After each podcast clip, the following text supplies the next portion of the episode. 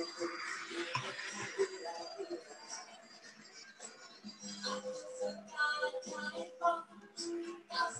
you.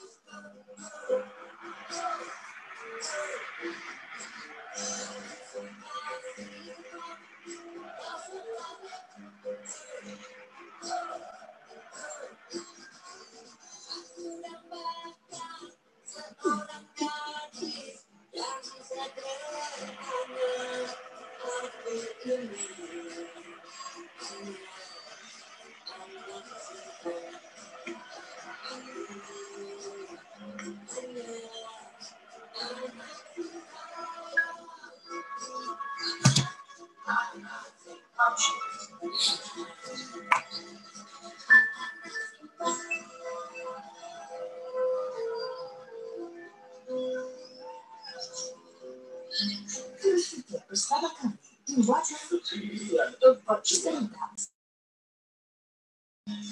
Ciptaan nikmatnya. Kapal pelayaran utama di Asia yang mutlak halal, menikmati hidangan halal di restoran, berhibur bersama Assalamualaikum.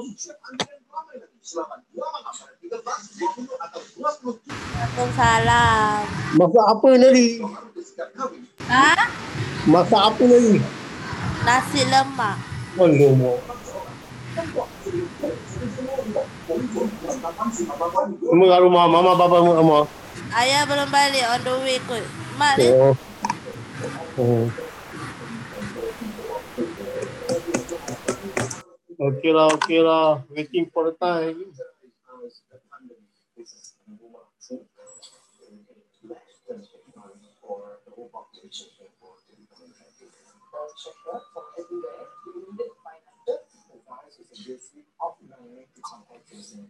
Contact tracers premiering 17th January, Sunday on CNA. Masa, masa. Anda suka pada ikan tenggiri? Masa apa ya?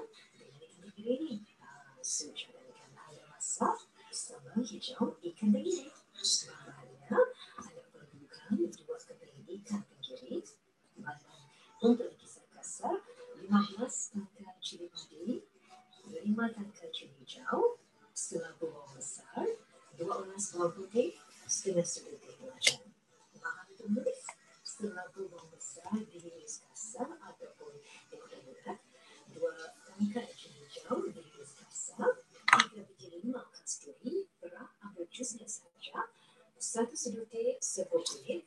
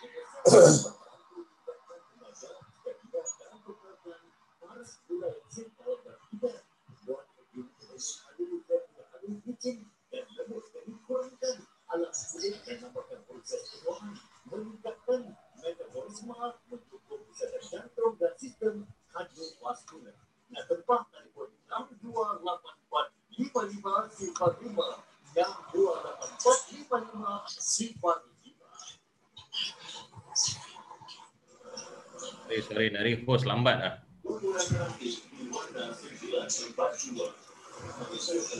kasih.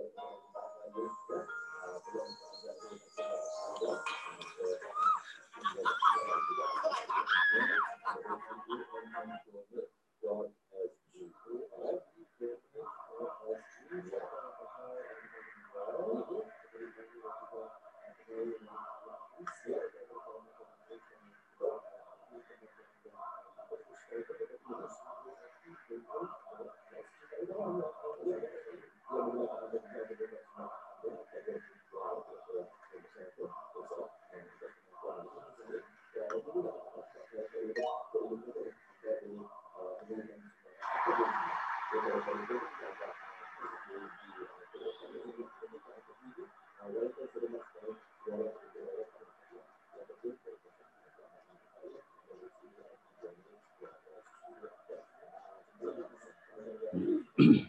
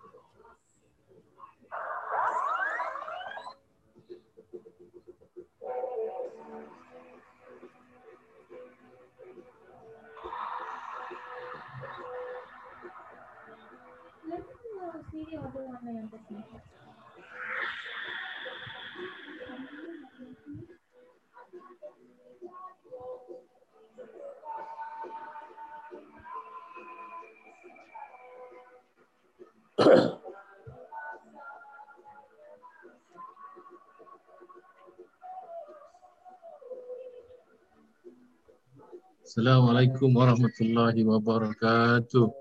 Waalaikumsalam warahmatullahi wabarakatuh. Apa khabar? Selamat. Baik, Alhamdulillah. Sorry lambat hantar invitation tadi. Siapa?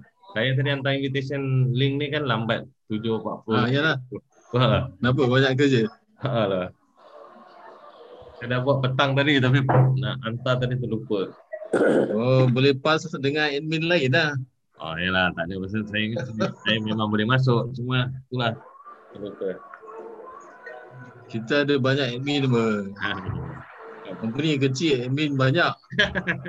Company kecil ni banyak. Company bukan besar mana pun. Banyak semua tag, semua bagus-bagus. Ada orang pandai-pandai lah pakai pasal komputer. Siapa? Yang lain-lain tu semua Tak semua lah. Aslan semua lasat-lasat lah semua tengok komputer orang Aslan tu, Aslan memang dia punya kerja. IT eh. Dia dulu masa dekat Malaysia kerja tu. Oh, Okay. okay. kerja komputer-komputer. Ayah Kemudian tu datang sini, apa kerja, ambil je lah. Siapa kalau nak balik sana, company lama dia panggil dia. Hmm. Balik Malaysia gaji berapa je, forward sini tak berapa pun. Betul juga eh. Hmm. Jadi dia tukar kerja lah, tukar lain lah. Tapi buat orang punya itu juga kalau macam dah repair-repair ke apa. Oh, bagus tadi eh. Yang boleh dia repair, dia repair lah. Saya Biasanya setakat komputer lah, komputer kalau nak tukar dia punya hardware ke apa, hmm. ha, nanti dia buat lah. saya setakat Zoom punya ni admin Ha, aja. saya menantu dua-dua pula tu. Sa- Mustafa pun bahagian ni juga. Tapi Mustafa kira macam uh, programmer lah. Hmm. Saya Ha, rasa dia tu. programmer. Yang lagi satu tu Madi pun sama juga. Darmadi yang kita punya admin. Dia pun bahagian dia juga. Okay, okay. Ha, Zamri tu coach saja dia eh. Coach bola dia. dia coach. Tapi boleh lah, boleh faham juga lah. Budak-budak moden tu mesti tahu apa. Kita orang lama mana ada. Talib lah, Talib pun okey. Uh, Talib pun okey jugalah, boleh tahan lah.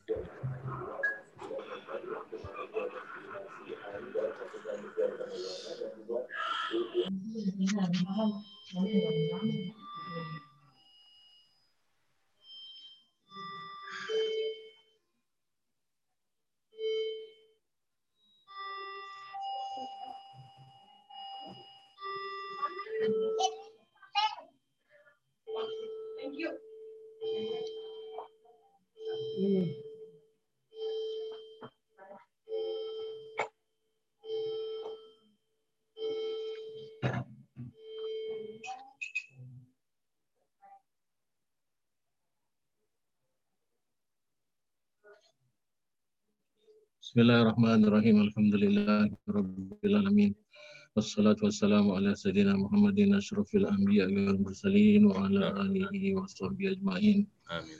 اللهم أخرجنا من ظلمات الوهم وأكرمنا بنور الفهم وافتح علينا بمعرفة العلم وحسن أخلاقنا بالعلم واستهل لنا أبواب الخير انشر علينا من خزائن رحمتك يا أرحم الراحمين.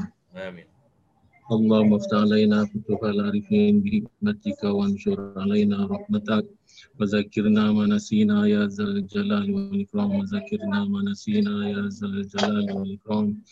وذكرنا ما نسينا يا ذا الجلال والإكرام.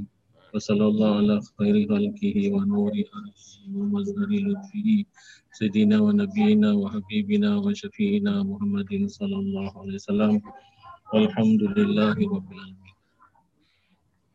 Bismillahirrahmanirrahim. Nafa'ana Allah Ta'ala bi'ulumi amin. Kita sambung kuliah tafsir Ibnu Katsir kita iaitu pada muka surat pada ayat 26 216. Barangkali saya punya ni pages dia tak sama lah. Tapi ayat tentu sama lah. Saya punya lima, kita punya lima dua sembilan page. Ha, kita sini 569. oh, eh. Jauh. Tapi ayat sama lah. Yalah, yalah. Dua Dia punya itu semua sama sebenarnya. Cuma cetak baru aja. Cetak baru dia ada tambah-tambah sikit dia punya apa tu. Uh, mukadimah tu kan jadi ada beza sikit. Jadi uh, kita sambung iaitu ayat 216.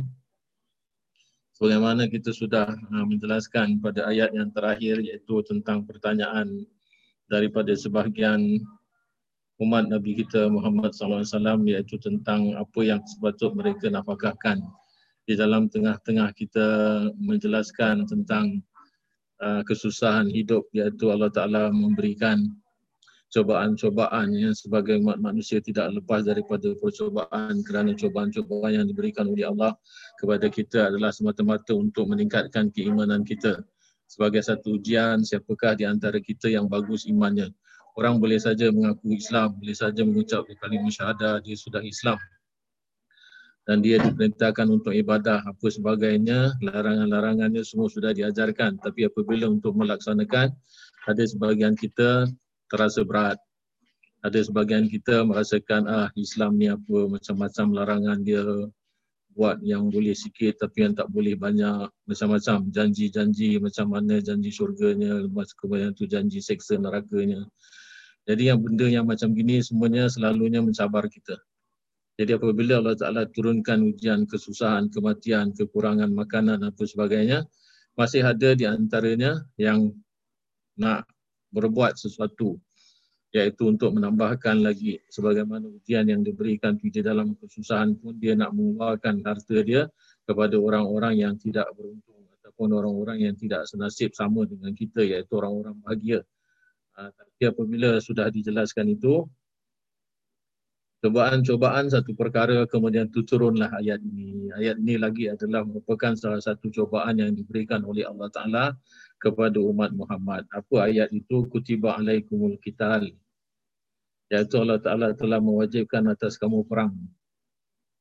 Makna kital bukan makna pembunuhan tetapi kital adalah maknanya peperangan. Jadi ayat ini bukan menunjukkan bahawasanya Islam suka perang kalau kita ikut perjalanan sejarah Rasulullah sallallahu alaihi wasallam waktu beliau mula dapat wahyu kemudian tu beliau uh, mula mengembangkan ajaran-ajaran agama dalam keadaan sembunyi-sembunyi selama tiga tahun kerana memang tak ada perintah daripada Allah untuk menyiarkan ajaran itu secara terang-terang. Mula-mula hanya kepada keluarga-keluarga terdekat sebagaimana Sayyidina Ali iaitu sepupu Nabi walaupun bapaknya itu tahu Nabi ini adalah merupakan Rasul yang dipilih dan membawa ajaran baru tetapi Abu Talib iaitu bapa kepada Sayyidina Ali mendiamkan diri yang dibawa oleh Ali. Kemudian tu orang yang terdekat dengan Rasulullah, isteri dia, anak-anaknya, sahabat dia. Itu semua dalam masa tiga tahun pertama selepas dia dapat wahyu. Kemudian tu lepas tiga tahun maka Allah Ta'ala memerintahkan Rasulullah untuk mengembangkan secara terang-terang. Jadi apabila mengembangkan secara terang-terang, Rasulullah buat apa? Rasulullah panggil semua. Semua kaum kerabat dia, tak kira sama ada pakcik-pakcik beliau yang daripada uh, daripada Abdul Manaf punya keturunan dan yang lagi satu sepupu-sepupu beliau semua, dia orang panggil. Jadi apabila dipanggil yang Rasulullah hanya nak menyatakan bahawasanya dia adalah seorang rasul yang sudah dipilih oleh Allah, kemudian tu Rasulullah itu nak mengembangkan ajaran itu keluar daripada kotak ataupun keluar daripada lingkungan family, keluar lebih daripada daripada keluarga terdekat beliau. Itu sampai kepada pakcik-pakcik yang lain-lain dan keseluruhannya adalah penduduk kota Mekah waktu itu.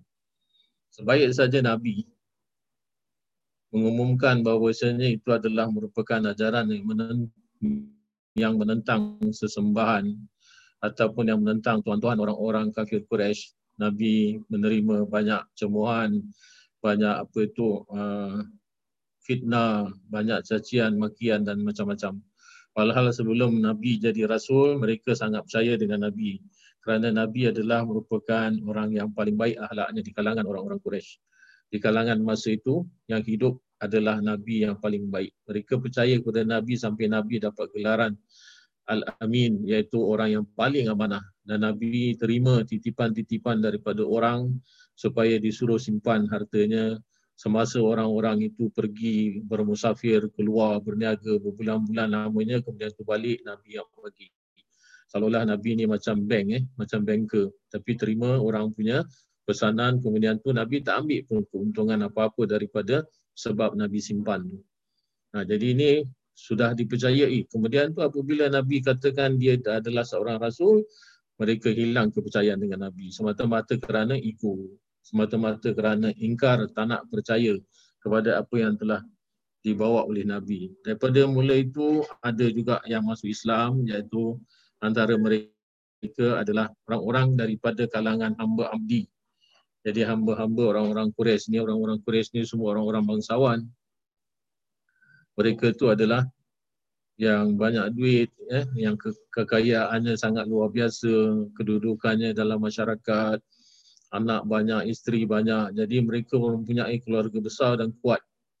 Jadi apabila orang-orang yang hamba-hamba ni masuk Islam, mereka tu pilih kerana kebahagiaan Islam tu. Islam menjanjikan satu keadaan di mana apabila nanti kita akan mati bertemu dengan Tuhan kita di dalam keadaan kita baik beramal kepadanya maka kita dijanjikan syurga. Bagi mereka kehidupan dunia apa benda?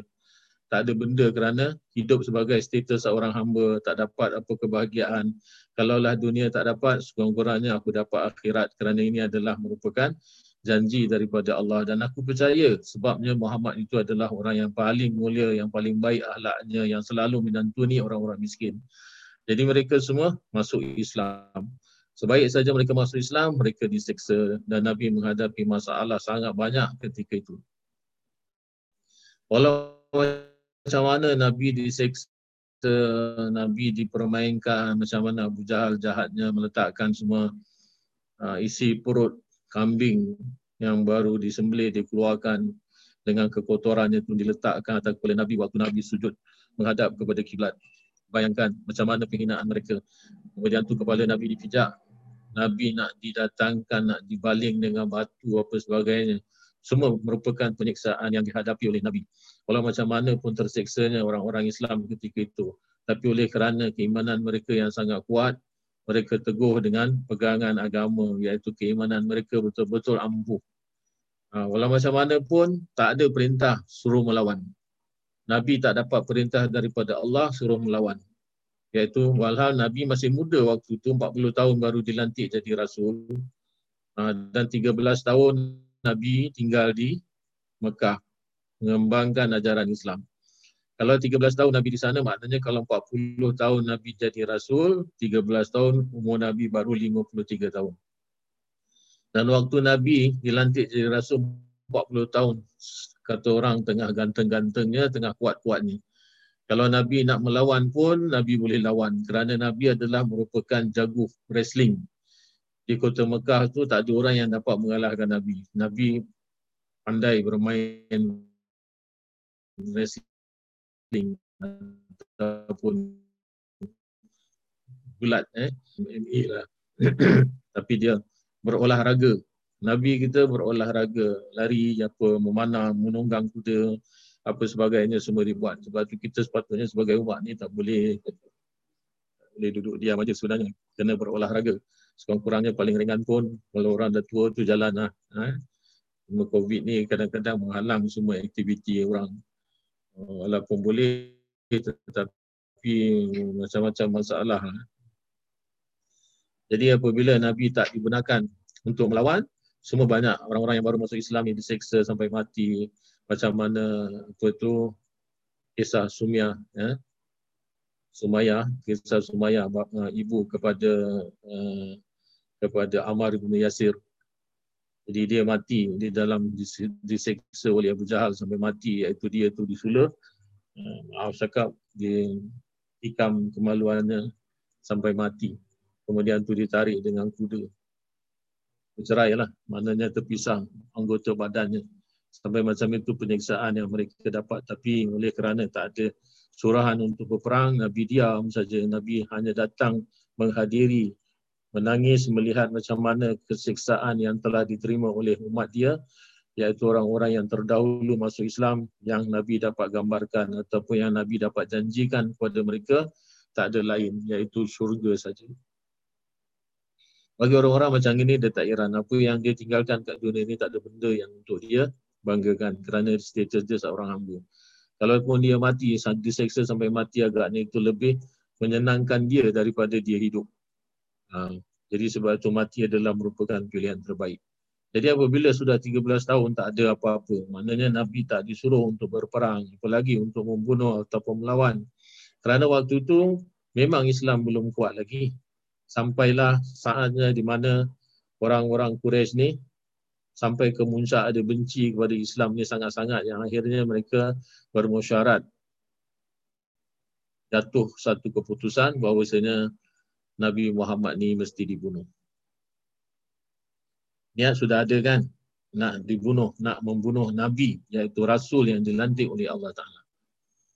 Kalau kita ada orang nak membunuh kita, Uh, kita sepatutnya melawan sebabnya kerana apa? kerana mereka tu nak menghapuskan kita sebagai pembelaan diri kita setentunya kita boleh melawan ataupun kita boleh melindungi diri kita. Tapi waktu tu pun Allah Ta'ala tak suruh melawan. Sebaliknya Allah suruh Nabi berhijrah daripada Mekah ke Madinah. Dan daripada pindah ke Madinah itulah baru Nabi dapat sokongan daripada orang-orang Madinah yang kita kenal sekarang dalam sejarah sebagai orang-orang Ansar. Dan orang-orang Mekah yang berhijrah ke Madinah kita kata orang-orang muhajirin iaitu orang-orang yang berhijrah. Ini semua cerita adalah untuk kita mengetahui kenapa ayat ini turun. Iaitu ayat ini turun kerana mengizinkan Nabi supaya berperang. Sebabnya sudahlah orang-orang yang berhijrah daripada Mekah ke Madinah tak diizinkan untuk bawa harta benda yang dikumpulkan di Mekah. Banyak sahabat-sahabat termasuklah Abdul Rahman bin Auf.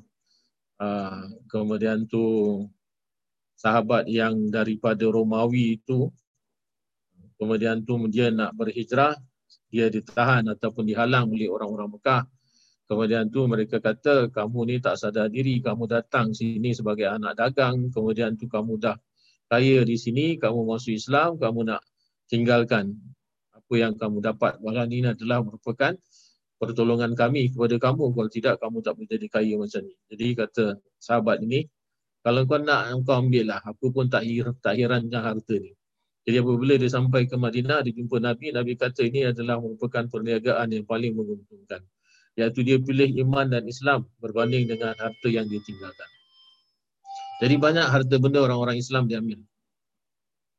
Ha, jadi sebab itu kita kata sudahlah dia tu cuba nak membunuh Nabi, kemudian tu dia menyeksa orang-orang Islam yang terdahulu, Kemudian tu dia ambil orang-orang yang berhijrah ke Madinah tak, di, tak diberi izin untuk bawa harta. Kalau kamu nak tinggalkan Mekah, silakan tinggalkan Mekah. Tetapi rumah, tanah dan semua harta benda kamu adalah milik kami. Ini kan satu satu satu keadaan yang sangat keji eh kezaliman yang dilakukan terhadap orang-orang Islam sampai apabila Nabi sudah berhijrah Nabi berhijrah ke Madinah Nabi tinggal di Madinah hanya 10 tahun saja kemudian tu Nabi wafat eh 10 tahun itu mula tahun pertama Nabi sudah dirikan masjid. Kemudian tu Nabi sudah banyak dapat sokongan daripada semua kabilah-kabilah yang ada di Madinah. Kemudian tu kabilah-kabilah ni orang-orangnya semua sangat luar biasa. Semua ada kepakaran masing-masing. Yang buat senjata yang buat panah yang tahu itu yang tahu ini macam-macam. Ya, dalam segi syairnya dalam segi dia punya apa itu uh, dia punya kepakaran uh, ekonominya. Jadi semua Nabi sudah dapat menguasai kota Madinah. Dengan lain perkataan, Islam sudah kukuh. Barulah ayat ini turun. Kerana banyak lagi gangguan-gangguan yang datang daripada Mekah dan orang-orang yang dihasut oleh kepala-kepala orang-orang Quraisy yang ada di Mekah. Jadi apabila sudah kejadian macam itu, tak berhenti-berhentinya orang sudah keluar daripada Mekah, harta sudah diambil lagi tak puas hati. Lagi hantar bermusyarat kumpulkan dana untuk menyerang Madinah. Ha, itu yang terjadi perang Handak itu. Ha, tapi sebelum terjadinya perang Handak sudah terjadinya perang Badar. Perang Badar adalah merupakan perang yang tidak disengaja. Sebenarnya bukan satu perancangan daripada Rasulullah kerana memang Rasulullah sudah ada di Madinah tapi masa itu belum ada persenjataan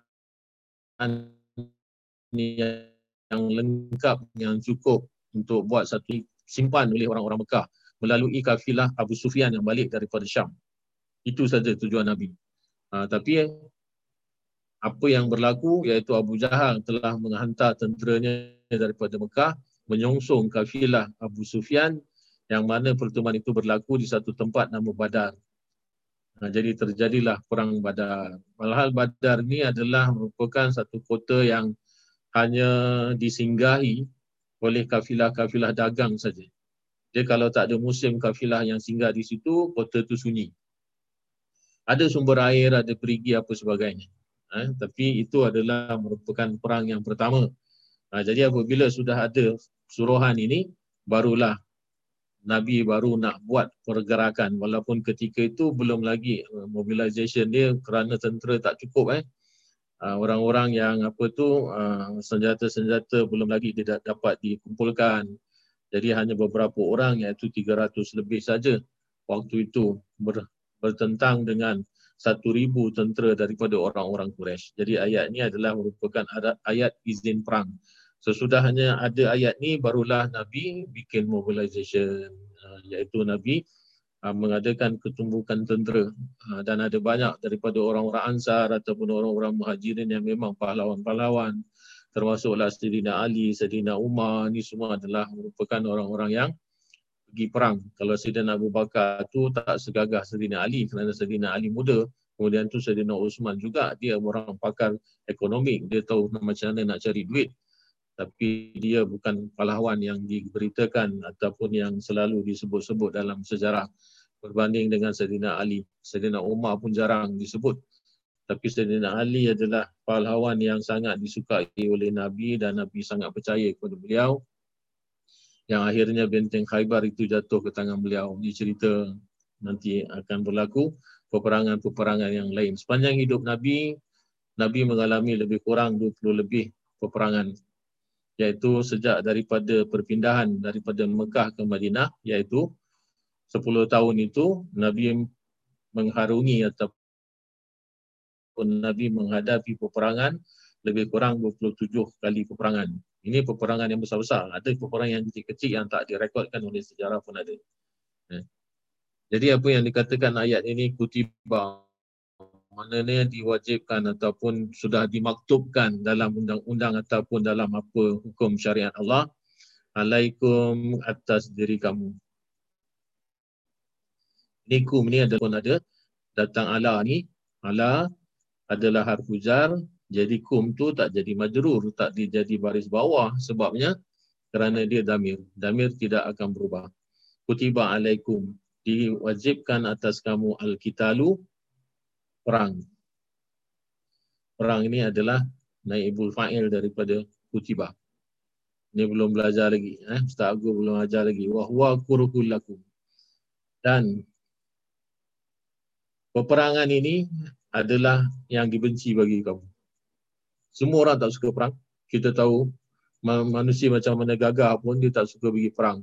Orang lebih suka hidup damai, tinggal dalam satu kampung, tinggal dalam keluarga yang baik-baik, tak ada lagi ah, tak ada lagi kata orang pembunuhan, kicuh sana sini tak ada.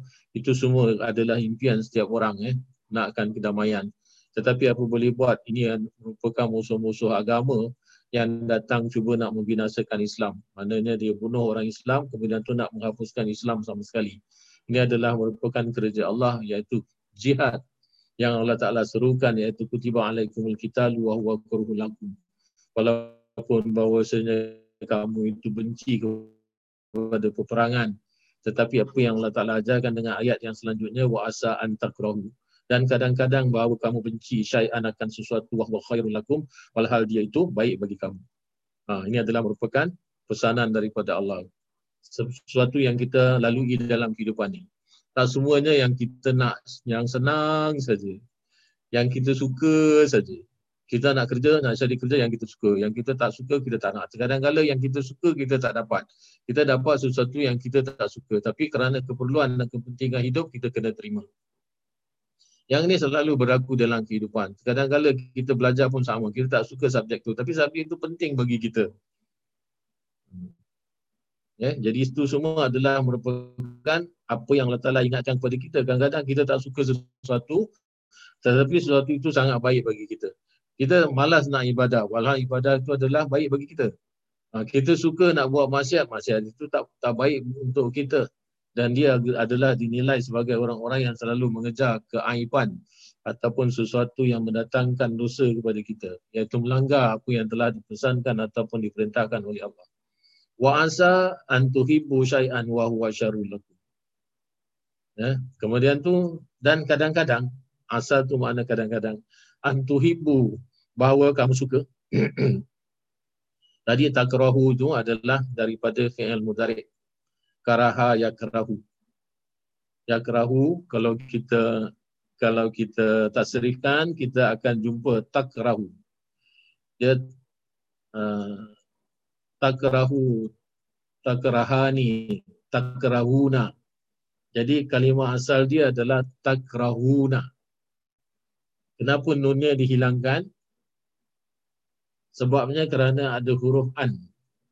An adalah amil-amil yang menasabkan fi'il mudhari. Apa tanda nasab dia adalah dengan buang nun. Jadi apabila dia sudah buang nun digantikan dengan alif yang tidak ada fungsi untuk baca panjang. Ha, sebab alif ini adalah alif untuk memelihara ganti daripada nun. Dia tak ada fungsi apa-apa melainkan zaid iaitu hanya tambahan tulisan sahaja. Yang untuk menunjukkan bahawasanya ada huruf yang dibuang di situ. Jadi antakrohu. Ha, jadi ini adalah merupakan nasab. Yang ini pun sama. Tuhibbu adalah fi'il mudari. Asalnya tuhibbuna. Kemudian tu ada an jadi tuhibbu saja. Syai'an jadi maf'ulun bih iaitu dan kadang-kadang bahawa kamu mencintai akan sesuatu wahwa syarrul lakum dan ia itu terkadang-kala buruk bagi kamu wallahu ya'lamu wa antum la ta'lamun bermula Allah mengetahui wa antum dan kamu la ta'lamun tiada mengetahui ini menunjukkan antara kita dengan Allah antara makhluk dengan khalik iaitu kita ni makhluk yang dijadikan oleh Allah Ta'ala. Apa yang diperintahkan oleh Allah Ta'ala, Allah Ta'ala sudah sebut. Iaitu terkadang-kala benda tu kau tak suka, kau benci tapi dia baik untuk kamu. Tapi kalau benda yang kau suka, iaitu kamu suka hidup bersenang lenang, kamu suka hidup kerana nak mendapatkan hasil tanam-tanaman, hasil kurma, hasil apa semua yang kamu nanti-nantikan tetapi itu akan melalaikan kamu. Apa yang Allah Ta'ala perintahkan walaupun kamu tak suka, maka itu adalah merupakan satu kebaikan. Apa yang Allah Ta'ala larang walaupun kamu suka larangan itu, tapi itu adalah merupakan kebaikan untuk kamu. Ini pesan daripada Allah. Allah Ta'ala sudah menunjukkan siapa dirinya, siapa zatnya. Wallahu ya'lamu. Allah mengetahui. Wa antum la ta'lamun. Dan kamu semua tidak mengetahui. Kita tak tahu apa-apa yang dijadikan oleh Allah Ta'ala. Kadang-kadang apa fungsi sesuatu yang jadi ciptaan Allah pun kita tak faham, kita tak tahu. Bagaimana yang telah kita sebutkan tentang sebuah peristiwa iaitu Nabi Daud AS yang dia melihat seekor cacing merah di tanah kemudian tu dia berfikir dia kata apalah faedah dia cacing yang Allah Taala bagi macam ni dijadikan untuk apa? Adakah untuk memenuhkan dunia ni semata-mata? Apa faedah dia? Ha, ini satu orang Nabi yang bertanya kepada dirinya sendiri iaitu apalah faedah yang Allah Taala jadikan cacing merah ni? Benda kecil macam itu apa yang dia boleh buat? Angkat pun tak boleh itu pun tak boleh. Apa sebab dia dijadikan? Kemudian tu Allah Taala memberikan ilham kepada cacing merah ni dia berkata Allah Ta'ala telah mengilhamkan kepada aku untuk bertasbih siang hari dan bersalawat malam hari. Sampaikan ribu-ribuan banyaknya. Yang kita, apa yang kita tasbihkan pada siang hari dan apa yang kita selawatkan pada malam hari. Ha, jadi sebab itu kita tidak boleh menghina makhluk-makhluk lain. Jadi ini yang Allah Ta'ala sebutkan. Kamu semua banyak tak tahu tapi kita banyak nak cakap kita tak tahu apa yang Allah Ta'ala jadikan sebab apa hikmah dia, kita selalu banyak bertanya. Dan ambil faedah ataupun kita ambil intibar daripada ayat ini iaitu apabila Allah Ta'ala memerintahkan suruh perang bukan bermakna Islam itu didirikan dengan pedang. Ataupun kita kata Islam itu suka perang. Tidak. Macam mana tadi sudah kita paparkan sebab Allah Ta'ala bagi ayat ini iaitu kebenaran untuk berperang kerana kita sudah diasak oleh orang-orang kafir Quraisy. Harta sudah dihabiskan, nyawa sudah diancam. Iaitu apa saja yang dikerjakan uh, kita punya negeri yang baru iaitu Islam yang telah ditubuhkan ataupun yang sudah dimandatkan di negeri Madinah. Di sana ada tinggal beberapa kabilah-kabilah ataupun suku-suku orang Yahudi. Di mana orang-orang Yahudi inilah sudah dibuat perjanjian iaitu perjanjian yang dikatakan piagam Madinah iaitu seharusnya walaupun berbilang kaum berbilang agama tetapi sepatutnya apabila Madinah akan diserang oleh musuh sepatutnya semua orang akan bergabung. Yang inilah yang telah dikerjakan ataupun yang telah dimanfaatkan oleh orang-orang Quraisy. Mereka telah berpakat dan mereka telah menghasut orang-orang Madinah supaya belot itu yang terjadinya pada perang Uhud. Ingat tak waktu perang Uhud berapa orang? Uh, 300, 300 lebih orang yang sudah berjanji dengan Rasulullah untuk keluar berperang di Jabal Uhud. Tetapi dalam perjalanan belum sampai ke Uhud lagi mereka sudah mengundurkan diri. Jadi daripada 1000 orang, 300 sudah keluar tinggal 700. Uh, dan mereka menghadapi tentera yang lebih banyak daripada orang-orang Quraisy.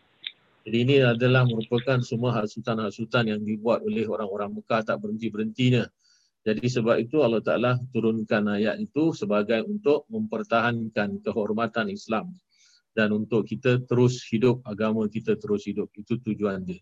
Kerana dalam Islam, kalau kita kaji benar-benar tentang hukum berperang, uh, kita akan dapati bahawasanya Islam ada undang-undang perangnya sendiri berbeza dengan negara-negara dan kuasa-kuasa uh, kuat di seluruh dunia ini. Pertamanya apa yang telah dilarang oleh Rasulullah di dalam peperangan tidak boleh bunuh kanak-kanak, orang perempuan dan orang tua. Mereka itu selalu disingkirkan dan diselamatkan. Uh, disuruh keluar ataupun beredar daripada medan pertempuran. Kalau dia dekat dengan rumah, disuruh tinggalkan rumah tersebut. Kemudian itu tidak boleh membinasakan pokok-pokok tanam-tanaman yang boleh mengeluarkan hasil makanan. Ha, tidak boleh merosakkan tempat-tempat itu, merosakkan rumah-rumah tempat tinggal. Jadi ini semua adalah merupakan undang-undang dalam peperangan yang dimiliki oleh orang Islam. Ha, jadi sebab itu kita kata Islam walaupun ada perintah ataupun diizinkan untuk berperang, jauh sekali untuk kita akan dapat melihat kebinasaan yang dibuat oleh tentera-tentera Islam. Apalagi kata orang memperkosa ha, anak-anak perempuan, isteri-isteri orang di dalam peperangan jauh sekali yang akan berlaku. Jadi sebab itu peperangan dalam jihad ni adalah merupakan peperangan mulia sampai Allah Ta'ala menjanjikan siapa-siapa yang syahid ataupun yang mati di dalam peperangan tersebut adalah balasannya syurga. Sebab tu orang semua nakkan syurga. Ini kira shortcut punya lah. Siapa berani, dia pergi perang, kemudian tu dia akan menghadapi kematian yang Allah Ta'ala balas dengan satu pembalasan yang tak pernah kita akan dapat bayangkan iaitu bagaimana dia punya keindahan syurga yang ditempatkan orang-orang yang mati syahid. Ya, jadi sebab tu tak boleh kita kata kalau ada tuduhan-tuduhan yang mengatakan ah, tengoklah dalam Quran pun sendiri sudah ada ayat perang bukan satu ayat ni ada lagi ayat iaitu suruh bunuh orang-orang kafir walau di mana mereka berada itu pun adalah merupakan ayat Quran. Jadi Allah Taala perintahkan bunuh semua orang kafir di mana mereka berada. Eh, di mana mereka berada tapi dalam ayat itu sepatutnya penjelasannya adalah di mana mereka berada semasa di dalam peperangan bukan di luar peperangan. Ha, jadi itu yang selalu disalah sangkakan oleh orang-orang yang benci kepada Islam, dia ambil ayat-ayat macam ni seolah-olah dia kata oh Tuhan orang Islam suka berperang. Walhal tak faham apa yang telah ditulis kerana ini adalah bahasa Arab dan orang-orang orientalis barat tu terkadang kala dia hanya ambil makna translationnya saja dia tak ambil makna daripada bahasa asal itu yang buat kita kadang-kadang merasakan bahawasanya tuduhan mereka itu tidak benar. Ha, kemudian tu ayat selanjutnya iaitu daripada ayat 217 yas'alunaka anisyahril haram qitalin fi ini bersangkutan dengan sudah ada izin peperangan maka Rasulullah pun mula nak mencari kekuatan yang ada di Mekah. Iaitu orang-orang kafir tu dengar berita-berita mereka sudah mengumpulkan dana untuk menyerang orang-orang Islam di Mekah, di, di, di Madinah. Dan ada yang mengatakan pula ada rombongan yang mereka tu tempah senjata daripada Syam ataupun daripada daripada tentera kuasa-kuasa besar lain. Kita tahu Islam waktu itu hanya kata orang domestic problem dia aja. Iaitu Nabi dengan Mekah Madinah saja. Belum lagi kita sebut tentang Romawi, tentang Parsi ha, Persian ataupun kita kata Parsi waktu itu adalah merupakan kerajaan besar. Rom waktu itu sudah merupakan kerajaan besar. Jadi sebelah timurnya Parsi, sebelah baratnya Romawi ataupun tentera Rom, tentera Rom sudah menguasai sampai Egypt, eh, sampai Mesir. Jadi kerajaan besar dan tentera mereka juga adalah besar Parsi pun masa itu dan orang-orang Parsi Rom ni perdagangan dengan orang-orang Arab sejak lama dulu sebelum Islam masa jahiliah mereka sudah ada hubungan perdagangan dan mereka bawa masuk ke kota Mekah termasuklah apa yang senjata lah apa sebagainya tu. Jadi sebab itu budaya iaitu budaya Rom kalau kita rujuk kepada orang-orang Arab yang daripada Bani Ghatafan Bani Ghatafan ini uh, mereka tu kebanyakannya bermustatin di Syam Syam dekat dengan jajaran jajahan Rom. Malah Syam itu sendiri dulu adalah merupakan jajahan Rom. Jadi sebab itu mereka tu senang dengan budaya orang-orang kita kata orang putih lah iaitu orang-orang barat ni. Jadi mereka sudah berpakat iaitu mereka sudah minta bantuan daripada uh, dan kebanyakan daripada orang-orang Arab yang tinggal di Syam itu adalah beragama Nasrani dia agama Kristian. Jadi semua ada hubung kait dengan orang-orang Mekah yang buat perdagangan ni. Jadi mereka sudah mula nak import uh, kekuatan daripada luar masuk Mekah dan dijadikan bahan untuk menyerang orang-orang Islam di Madinah. Jadi Nabi nak tahu sejauh mana perkembangan itu, maka Nabi hantar ini sebab daripada turun ayat ini iaitu yas'alunaka an syahril haram kita fi adalah sebab Nabi hantar mata-mata iaitu Nabi hantar spy. Nabi hantar spy mula-mula yang diberi tugas itu adalah Sa'ad bin Nabi Waqas. Tetapi oleh kerana bin Nabi Waqas itu lambat datangnya, kemudian tu tugas itu telah diberikan oleh Nabi kepada Abdullah bin Jash. Abdullah bin Jash ni adalah sepupu Nabi. Dia adik-beradik, dia ada lima beradik. Salah seorang daripadanya iaitu adik perempuan dia nama Zainab. Dan Zainab inilah yang nanti kahwin dengan Nabi. Jadi uh, Ummul Mukminin. Jadi isteri Nabi. Dan dia adalah anak daripada makcik Nabi. Nama mak beliau uh, kerana nama bapaknya Jahash adalah daripada Bani Umayyah. Kemudian tu maknya tu nama Umamah. Umamah ni adalah anak Abdul Muttalib, adik-beradik dengan bapa Nabi. Jadi Abdullah bin Jahash ni adalah orang-orang yang dikirakan sebagai orang-orang yang awal masuk Islam. Yang awal masuk Islam dan dia adalah merupakan sepupu Nabi dan dia adalah orang yang telah mengalami dua kali hijrah. Dua kali hijrah iaitu hijrah ke uh, Habasyah iaitu ke Habsyi, kemudian tu hijrah ke Madinah. Jadi dia adalah merupakan orang-orang yang dekat dengan Nabi kerana ada hubungan kekeluargaan. Apalagi uh, nanti adiknya tu Zainab akan kahwin dengan Nabi. Eh? Tapi dia tak melihat keadaan itu. Kerana dia sudah mati di perang Uhud. Dan dia mempunyai satu doa yang sangat luar biasa yang dia berkongsi dengan Sa'ad ibn Abi Waqas. Jadi Nabi perintahkan dia, Nabi kata kamu bawa lah beberapa orang ada yang mengatakan dia telah pilih 8 orang untuk buat kerja pengintipan apa yang telah disiapkan oleh orang-orang Mekah untuk menyerang Madinah. Kemudian tu Nabi bagi dia surat. Nabi bagi dia surat. Nabi kata, kamu jangan buka surat ini sampai dua hari perjalanan. Selepas dua hari perjalanan, kamu akan berhenti di Nakhlah. Di situ kamu buka surat ini apa perintah isi dalamnya tetapi kamu jangan paksa orang yang ikut kamu buat kerja yang aku perintahkan dalam surat itu. Jadi dia simpan sebagai amanah, dia simpan. Kemudian tu jalan, mulakan perjalanan sampai dua hari. Kemudian tu dia berhenti pada satu tempat. Ada yang katakan nama tempat itu uh, uh, Badar eh. Nama tempat tu Badar ada yang mengatakan tempat tu nama Nakhlah. Jadi apabila sudah sampai ke tempat tu, dia pun buka surat tu dan apa yang Nabi perintahkan dalam surat itu adalah untuk mengamat-amati ataupun untuk mencari rahsia. Tak mau dekat sangat ke kota Mekah kerana Nakhlah ni dengan Mekah tak jauh. Ha, jadi dia teruskan perjalanan tu sampai ke Nakhlah. Kemudian tu daripada sana dia akan dapat memerhatikan siapa keluar Mekah, siapa masuk Mekah, rombongan mana yang keluar, apa yang dia bawa, dia akan dapat tahu. Jadi apabila dia sudah buka, itu merupakan perintah daripada Rasulullah. Kemudian tu dia bertanya kepada sahabat-sahabat yang 8 orang tadi, uh, termasuk dia 8, 7 orang yang lain tu, dia kata kamu nak ikut tak mission ini ataupun uh, ekspedisi ini. Jadi semua kata kami akan tetap ikut. Uh, ada yang mengatakan pula dalam setengah riwayat mengatakan 10 orang semuanya. 10 orang tapi dua orang iaitu Sa'ad bin Abu Waqas dengan Utbah. Dia ya apa tu dia patah balik ke Madinah kerana kehilangan hunta tunggangan dia. Jadi dia tak dapat teruskan perjalanan. Jadi dia bawa lah itu 8 orang. Kemudian tu dia buatlah pengintipan. Ya, kerana semua orang pun tak nak balik. Sama-sama nak menjalankan tugas itu. Maka mereka pun berhenti di Nakhlah iaitu memerhatikan keluar masuknya rombongan-rombongan orang daripada Mekah dan masuk Mekah.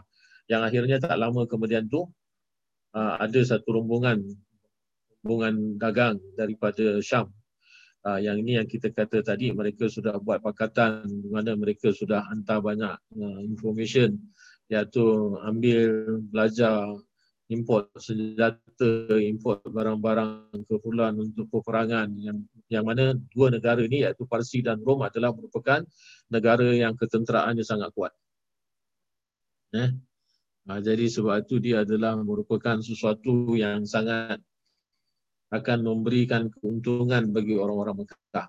Tapi Abdullah bin Jahaz ini dia tahu. Dia kata bagaimana ya kalau kita lepaskan rombongan ini, mereka orang-orang Mekah akan lebih kuat.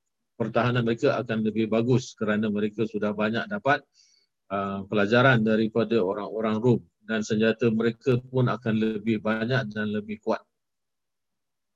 Jadi macam mana? Sedangkan dalam perintah tu Rasulullah tak suruh pun melibatkan diri dengan penyerangan apa-apa pun. Tapi oleh kerana dia sangat concern, iaitu Abdullah bin Jahaz ni, dia sangat concern. Dia kata kalau ini lepas, maknanya akan memberi keuntungan kepada kepada Mekah dan akan membawa kerugian kepada Madinah. Ini sebagai naluri seorang pemimpin eh kerana dia lebih mementingkan keselamatan orang-orang Islam di Madinah walaupun dia tidak mendapat arahan daripada Nabi. Dan waktu itu berlakunya itu adalah akhir bulan Jamadil akhir. Nak masuk bulan Rejab. Dan kita tahu bulan Rejab adalah merupakan salah satu daripada bulan haram. Iaitu bulan haram apa? Zulkaidah, Zulhijjah, Muharram. Tiga bulan yang berdekatan. Kemudian tu jauh sikit iaitu bulan Rejab. Jadi bulan Rejab adalah bulan-bulan haram. Bagi orang-orang Mekah, orang-orang Arab yang sekitar Mekah dan Madinah. Mereka sangat apa itu pegang kuat dengan larangan yang sudah ada sejak lama. Dan dalam Quran pun mengatakan empat bulan itu adalah merupakan bulan-bulan yang diharamkan. Walhal dia sudah bermula sebelum Islam pun. Kemudian Islam mengiktirafkan iaitu empat bulan ini tak boleh adanya peperangan dan pembunuhan. Jadi empat bulan ini adalah merupakan empat bulan di mana digalakkan orang itu repent lah, bertaubat, apa semua, mengadakan amalan-amalan yang baik-baik, iaitu kata orang meningkatkan ibadah-ibadahnya. Ha, jadi apa yang telah dikerjakan oleh Abdullah bin Jahash, dia kata kita ambil tindakan lah. Kerana semata-mata untuk kepentingan Islam. Jadi dia langgar. Dia langgar perintah Nabi. Kerana Nabi tak suruh pun dalam itu. Dia ambil inisiatif dia sendiri.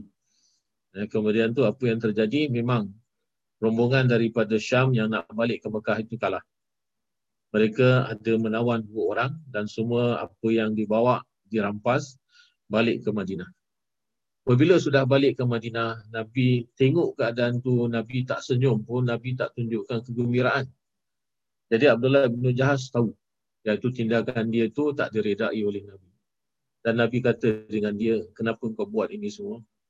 Kau tahu tak yang ini adalah bulan haram. Kau telah melakukan satu pembunuhan dan peperangan pada bulan haram yang mana perbuatan kau ni akan mengundang lebih-lebih lagi kemenangan daripada pihak orang-orang Quraisy. Mereka akan menuduh kita macam-macam.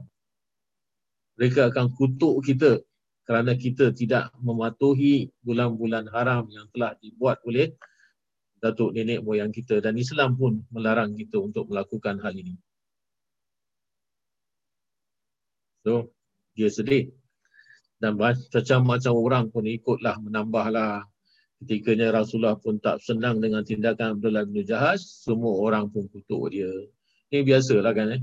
Ha, kalau siapa salah tak ada orang yang nak tolong tu kadang-kala dan Nabi dah tentulah kerana dia tak bagi arahan macam tu tapi dia pun tak menghina ataupun dia tidak tidak apa tu memarahi Abdullah bin Jahaz dia kata kita kena tunggu apa yang akan diturunkan oleh Allah Taala sebagai jawapan nak di, nak dijawab apa dengan orang-orang Mekah ni. Kerana mereka tentunya mendesak apa yang telah kamu kerjakan, kamu telah melanggar pantang larang ataupun apa yang tidak boleh dikerjakan dalam bulan-bulan haram. Maka ayat ni turun yas'alunaka anis syahril haram kita linfi. Uh, mereka bertanya kepada Nabi Muhammad tentang bulan-bulan haram yang berlaku pembunuhan padanya. Uh, ini rujuk kepada peristiwa tadi yang sudah kita jelaskan. Iaitu Abdullah bin Jahash ini yang telah melakukannya. Kul, katakanlah ulimu wahai Muhammad. Jadi ayat ini tidak menyalahkan Abdullah bin Jahash. Ayat ini telah membela Abdullah bin Jahash. Kenapa dibela? Kerana apa yang dijawabkan oleh Allah Ta'ala iaitu kita lunfihi kabir. Pembunuhan padanya itu uh, besar katanya. Peperangan dalam bulan itu adalah dosa besar. Wasaddun an sabilillahi wa kufrun bihil wa wal masjidil haram wa ikhraju ahlihi minhu akbaru indallah.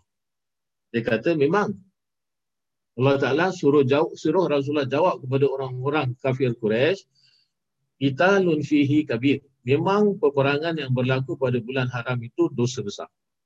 Ataupun kita kata adalah merupakan satu perilaku yang tidak wajar.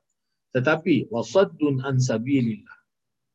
Dan orang-orang yang menghalang daripada jalan Allah. Wa kufrum bihi. Dan kufur terhadap apa yang diajarkan oleh Rasulullah ataupun apa yang dibawa oleh Rasulullah. Wal masjidil haram.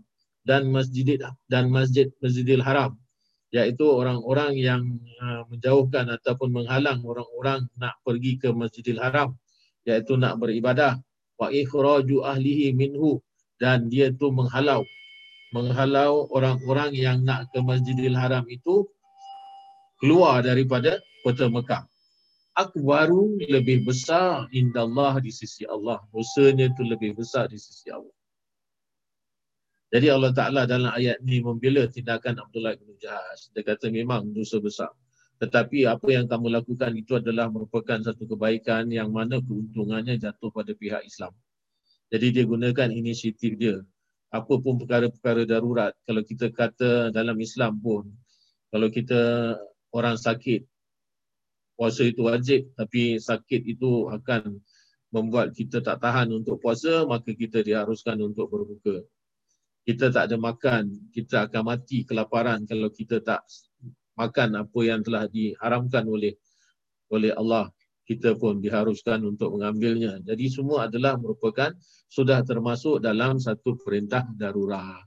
Iaitu perintah darurat maknanya satu keadaan darurat yang ini mana kalau kita tak buat ni akan lepas semua bekalan-bekalan yang akan memberi keuntungan kepada orang-orang Mekah yang untuk dibuat menyerang orang-orang Islam maka ini akan sangat bahaya.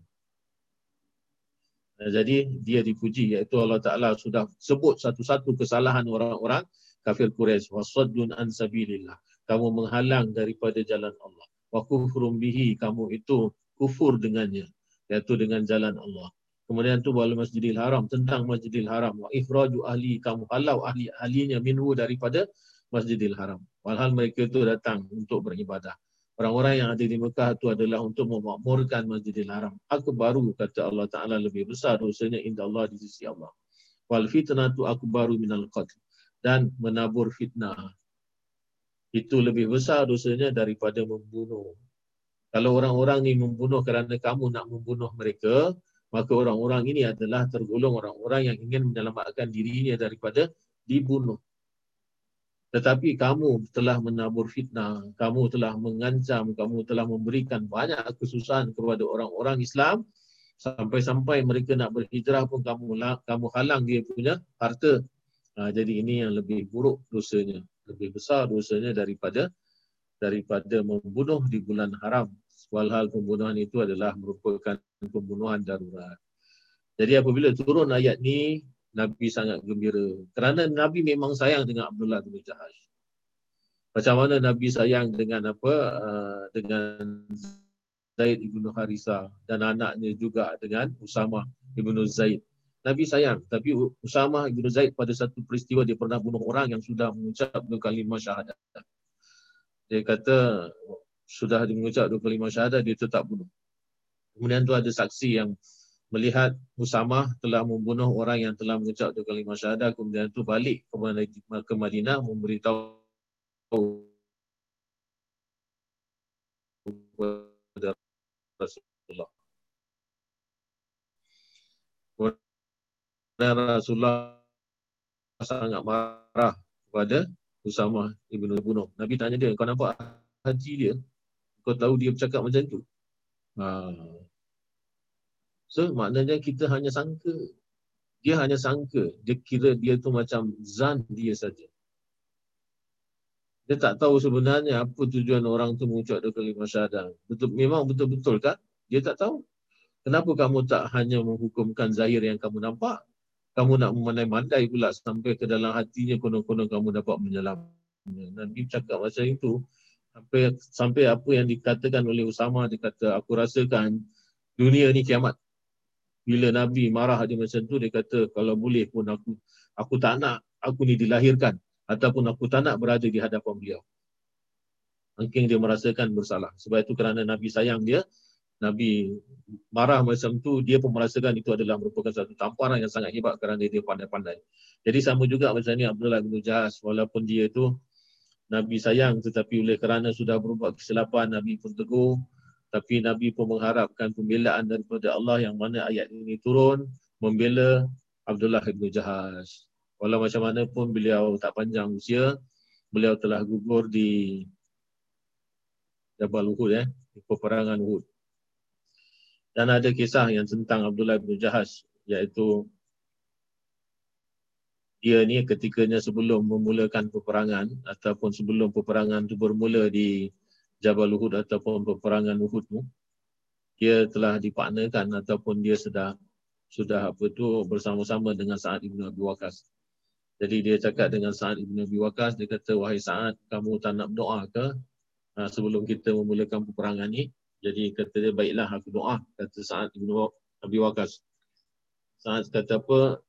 Minta, ya Allah ya Tuhanku, di dalam peperangan nanti kau jumpakanlah aku dengan pahlawan-pahlawan hebat-hebat yang daripada Quraisy dan kita akan berperang ataupun kita akan berkelahi beradu senjata yang akhirnya kemenangan itu jatuh pada pihak aku dan aku dapat membunuhnya. Itu doa dia. Kemudian tu kata Sa'ad ibn Abi Waqas dia kata engkau doalah aku nak dengar. Apa doa engkau pula? Jadi Abdullah bin Jahaz pun doa. Dia kata, Ya Allah, sebelum memulakan peperangan tu, aku nak engkau pertemukan.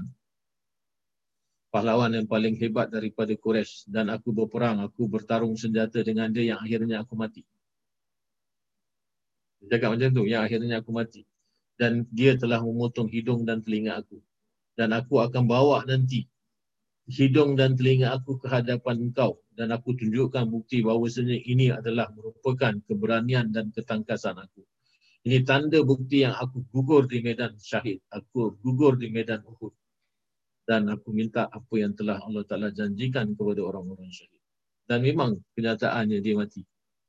Dalam perang Uhud. Kemudian tu Nabi selepas daripada habis perang tu, Nabi cari mayat Abdullah bin Jahash. Dan kenyataannya memang betul iaitu hidung dan telinganya putus. Potong.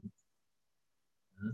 Dan dia dikuburkan dan semua sebenarnya semua uh, yang syahid di perang Uhud itu semuanya ditanam di kaki Jabal Uhud itu yang kita nampak tu tempatnya yang ada dua perkuburan saja tu kalau kita pergi uh, umrah kan kita ziarah ke Madinah kita akan nampak dua kubur uh, dua kubur tu yang tinggal dua tu walau semua dulu masa yang lepas perang Uhud pada zaman Rasulullah semua orang-orang yang mati syahid di Uhud ditanam di situ iaitu 70 uh, pahlawan Islam semua ditanam di situ. Tapi pada masa uh, Muawiyah jadi khalifah iaitu lepas 46 tahun daripada perang Uhud telah berlaku banjir iaitu uh, hujan lebat air turun daripada bukit Uhud atau daripada Jabal Uhud yang buat pasir-pasir itu di apa itu serapi oleh air yang akhirnya mayat-mayat ni semua terapung. Mayat-mayat ni keluar. Dan ketika itu Muawiyah mengambil kebijakannya iaitu memindahkan semua mayat-mayat itu kepada perkuburan yang tak jauh letaknya daripada uh, kota Madinah. Uh, jadi yang tinggal tu hanya dua saja. Iaitu kubur Sayyidina Hamzah dan kubur Abdullah bin Jahash.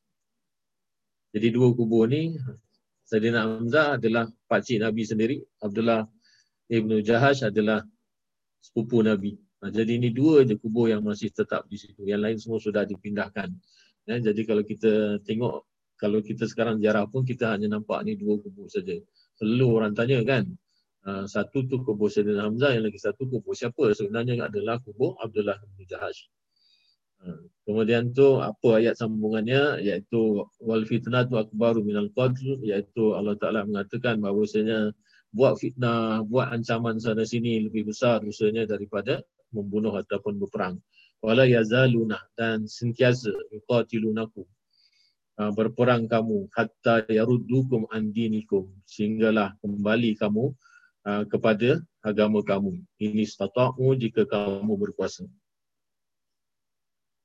mereka tidak henti-hentinya ya. Wala yazaluna maknanya senantiasa. Dia adalah satu ungkapan la yazaluna iaitu senantiasa. Yuqatilunakum memerangi kamu hatta sehinggalah yaruddukum kamu kembali. Uh, iaitu mengembalikan kami daripada agamamu. Maknanya kembali murtad andinikum daripada agama kamu. Ini stata'u uh, iaitu mengembalikan kamu daripada agama kamu. Seandainya mereka sanggup. Maknanya mereka akan senantiasa akan senantiasa mengadakan peperangan, ancaman kepada orang-orang Islam sampai mereka meninggalkan agama Islam. Yang mana perkara ini tak akan mungkin berlaku lah kerana ini adalah merupakan agama Allah. Ha? Wa may yartadid minkum dan barang siapa yang murtad daripada kamu andinihi daripada agamanya fayamut maka mati wa huwa kafir sedangkan dia itu kafir fa ulaika habitat a'maluhum fid dunya wal akhirah maka mereka-mereka itu habitat.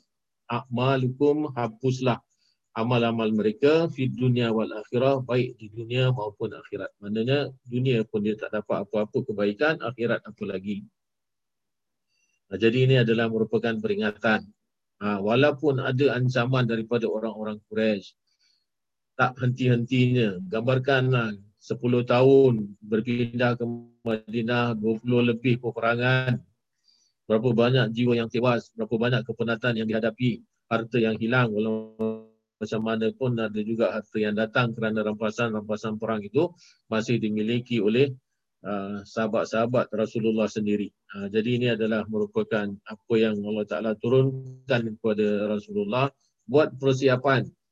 Walaupun ini adalah merupakan awal daripada bibit peperangan yang akan datang tetapi ayat ini sudah memberitahu kepada Nabi wala yazalu iaitu mereka tu senantiasa yuqatilukum akan memerangi kamu sehinggalah kamu itu akan kembalikan agama kat sama ada mereka sanggup ataupun tidak sanggup. Sebab tu ada usaha yang mana mereka dia mengumpulkan dana yang sangat banyak. Dan Allah Ta'ala apabila sudah mengetahui hal yang macam gini iaitu dia pun mengingatkan kepada Nabi iaitu tentang hukum yang sangat berat. Apabila orang yang sudah beriman kemudian itu kembali murtad iaitu kembali kepada agama lamanya wa may yartadid minkum an dinihi fayamut maka kamu mati. Ni mata yamutu. Eh mata yamutu. Asalnya. Jadi mati sebabkan ada man. Ingat tu tengok. Jauh dekat dekat awal dekat awal ayat dia wa man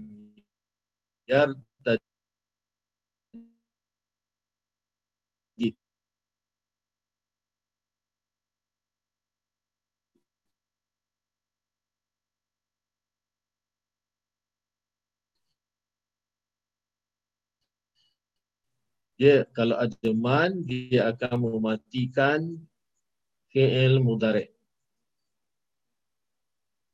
Yar tadi ada kamu dari agamanya maka mati. Firun. Wow ni bukan wow ataf. Wow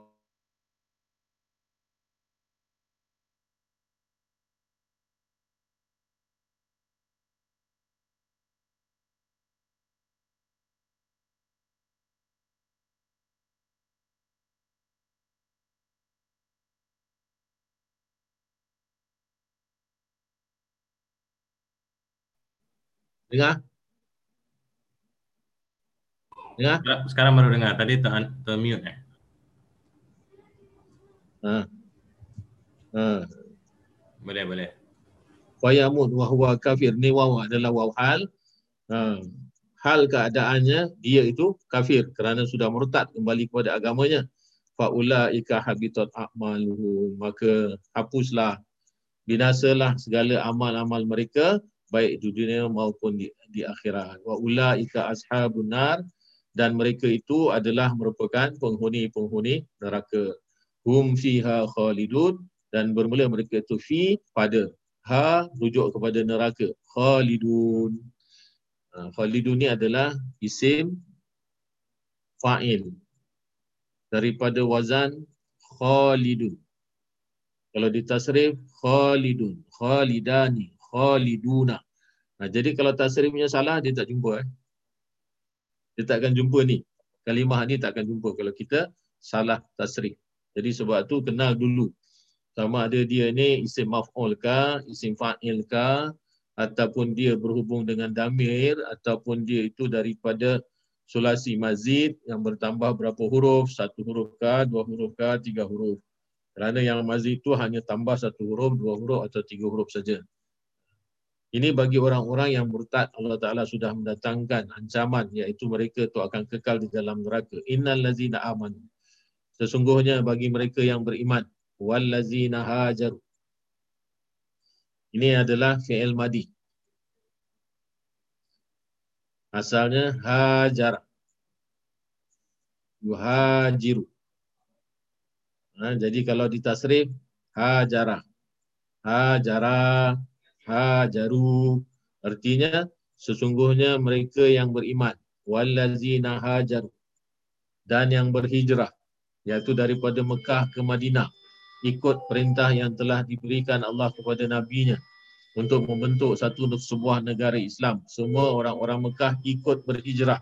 Wajahadu dan mereka itu berjihad fi sabilillah pada jalan Allah. Ha.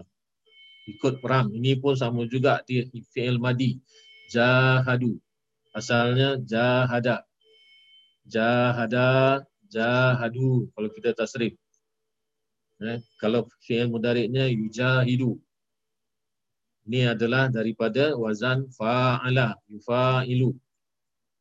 Jadi semua kena kena ingat eh, kena mahirkan.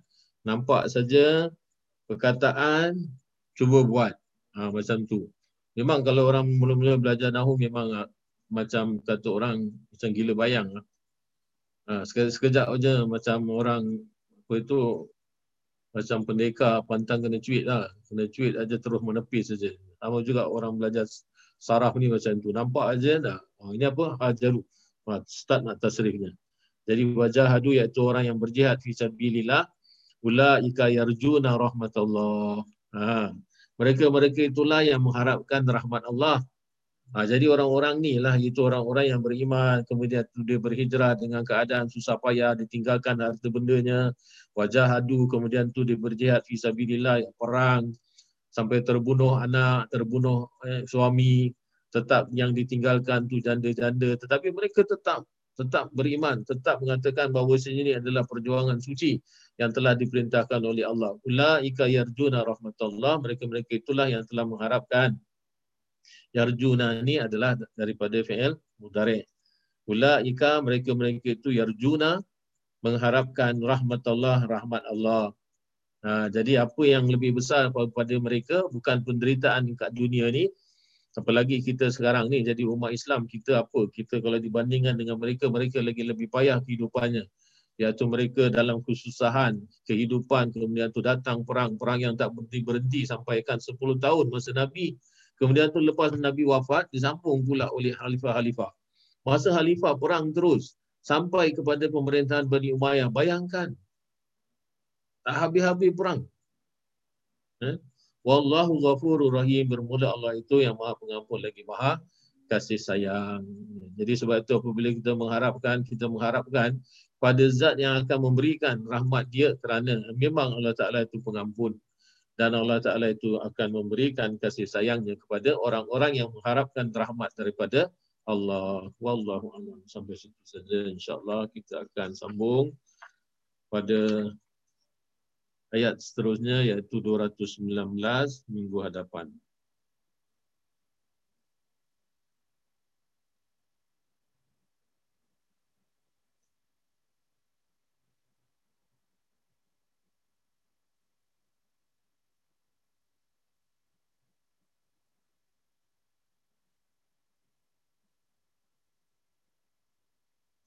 Bismillahirrahmanirrahim. Nafa'ana Allah Ta'ala bi'ulumi amin. Kita sambung ke surat 767 ya. Surat 767 di pertengahan itu. Ada pun yang harus dilaksanakan. Minggu lepas kita sudah uh, membincangkan ataupun kita sudah uh, membahas iaitu tentang enam perkara yang pertama mengintip permulaan bulan Ramadan iaitu kita tahu dulu macam mana masuknya bulan Ramadan sebelum kita berpuasa kalau di Singapura ni tentunya hisap lah ya. Kemudian tu yang kedua niat kita masuk bulan Ramadan tu niat untuk satu bulan kah ataupun untuk niat hari-hari mengikut daripada mazhab yang masing-masing lah kerana di Singapura ni bukan hanya mazhab Syafi'i saja. Di Singapura ni ada mazhab Hanafi. Ha, jadi kalau mazhab Hanafi tu dia biasanya mula puasa yang pertama itu dia sudah niat satu bulan. Bagaimana yang sudah kita bincangkan iaitu boleh niat satu bulan satu satu kali terus tetapi hari-harinya pun kena niat juga kerana yang hari-hari niat itu adalah mengikut daripada mazhab Syafi'i. Kalau seandainya kita lupa dalam satu hari sepanjang Ramadan tu, sepanjang bulan tu ada satu dua hari yang kita lupa nak niat, kita masih boleh puasa sebabnya pada yang pertama hari pertama tu kita sudah bertaklid dengan dengan mazhab Hanafi yang kita sudah melafazkan niat untuk satu bulan Ramadan. Itu yang sudah kita bincangkan. Kemudian tu menahan diri daripada makan dan minum apa perkara yang boleh membatalkan puasa. Ha, ini termasuklah orang-orang yang apa orang-orang yang sakit, kemudian tu dia terpaksa berbuka, kemudian tu dia nak kena boleh makan ke ataupun dia tu disunatkan untuk menahan diri daripada makan dan minum kerana menghormati bulan Ramadan. Boleh makanlah tapi jangan show off sangatlah, jangan tunjuk di publik. Kalau memang kita tak boleh nak puasa, kita kita apa tu uh, makan ubat ke apa ke, makan ubat lah ataupun kita boleh makan tapi kita tak boleh makan di hal di halayak ramai. Kerana ini pengalaman saya waktu kerja di masjid tu. Ada satu orang makan tengah-tengah hari bulan Ramadan, dia makan kat depan masjid, kat tempat lapang tu. Jadi saya datang bagi tahu dia, saya tak tahu status kamu. Sama ada kamu boleh berbuka ataupun tidak. Sekarang saya nak tanya, dia kata memang saya musafir. Okeylah, musafir memang dia ada hak untuk tidak berpuasa. Okey, saya terima. Tapi uh, kenapa buat macam ini? Saya tanya dia, kenapa kat tengah-tengah dunia ni awak makan kan akan menimbulkan fitnah. Nanti orang tengok, orang mana tahu awak musafir. Orang tak tahu. Nanti, nanti orang mula cakap lah. Nanti orang cakap ni apa ni tak tahu malu ke, tak tahu hormat bulan Ramadan. Ini manusia. Ha, jadi kalau tadi awak datang ofis, awak tanya saya, mana saya ni, saya akan suruh awak. Oh, maaf, kata dia, saya tak tahu, kata dia. Okey, tak tahu apa-apa. Tutup dulu bungkus, saya hantar dia pergi bilik duduk sana makan. Jadi orang tak nampak kan? Ha, itu sebab itu dalam masalah ni pun sama. Jadi kita sebenarnya disunatkan untuk menahan diri daripada makan dan minum. Walaupun kita bermusafir, janganlah kita kita makan di halayak ramai. Ha? Dan ketikanya berpuasa di bulan Ramadan pun kita puasa bulan Ramadan, kita pergi umrah dalam bulan Ramadan. Ini pengalaman saya umrah bulan Ramadan. Pun ada yang tak puasa juga. Memanglah status dia, dia apa tu, dia musafir, dia buat umrah. Barangkali agaknya umrahnya tu umrah wajib, kita tak tahu. Dan ambil pula pada, pada bulan Ramadan tapi tinggalkan puasa kerana status dia musafir.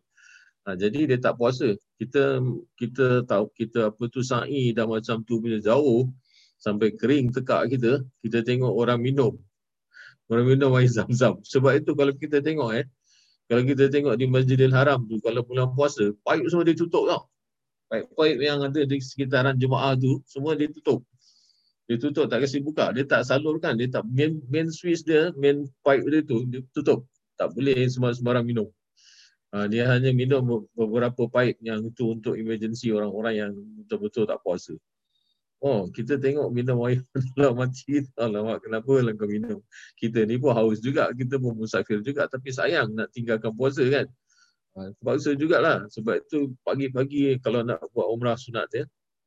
Pergi. Jangan sampai tengah panas baru nak. Walaupun ada shade tu tapi dah panas kan. Dah tengah hari. Itu yang kita tapi macam-macam. Puasa kan sayang kan kalau nak. Tapi itu apa nak buat? Kita pun tak tahu masalah masing-masing kan. Dan yang keempat menahan diri daripada berjimat di siang hari. Yang kelima menahan diri daripada istimna. Istimna ni adalah uh, mengeluarkan air mani dengan sengaja. Ya, jadi walaupun dia tu tak memasukkan sesuatu dalam rongga tetapi dia keluarkan termasuklah muntah pun sebagainya ini semua tak boleh di dalam bulan Ramadan. Kemudian tu menahan diri daripada mengeluarkan muntah. Ha?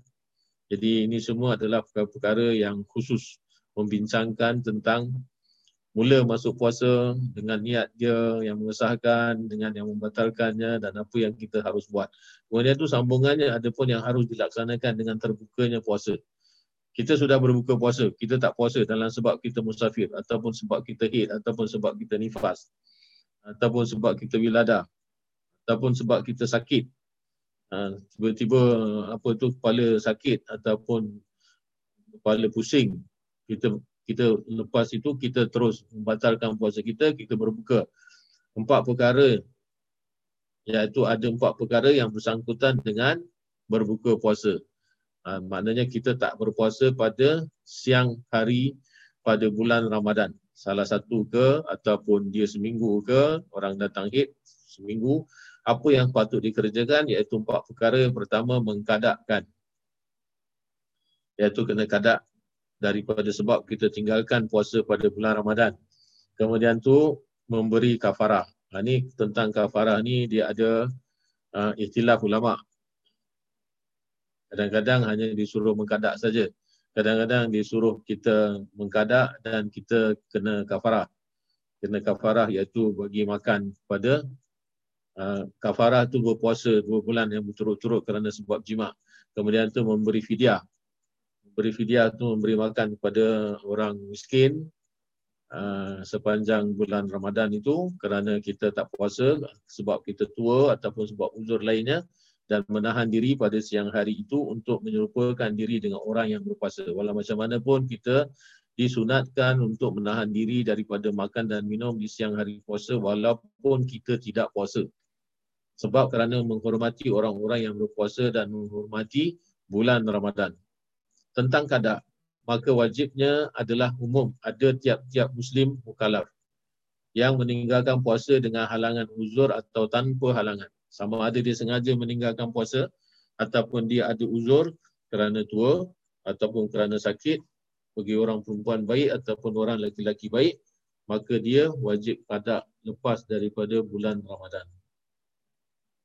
Dan kalau dia tidak kadak lepas daripada bulan Ramadan sampai dia bertemu dengan Ramadan yang akan datang, dia tetap kena kadak juga. Di samping itu dia kena bayar fidyah. Fidyah kalau di Singapura ni uh, satu hari satu dolar empat puluh sen. Kemudian tu kali tiga puluh lah. Kali tiga puluh hari yang kita tinggalkan. Nah, jadi tentang kadak, maka wajibnya adalah umum atas setiap-tiap Muslim mukallaf yang meninggalkan puasa dengan halangan, uzur atau tanpa halangan. Nah, jadi orang-orang yang sengaja tak puasa ni pun jangan ingat dia escape. Kan?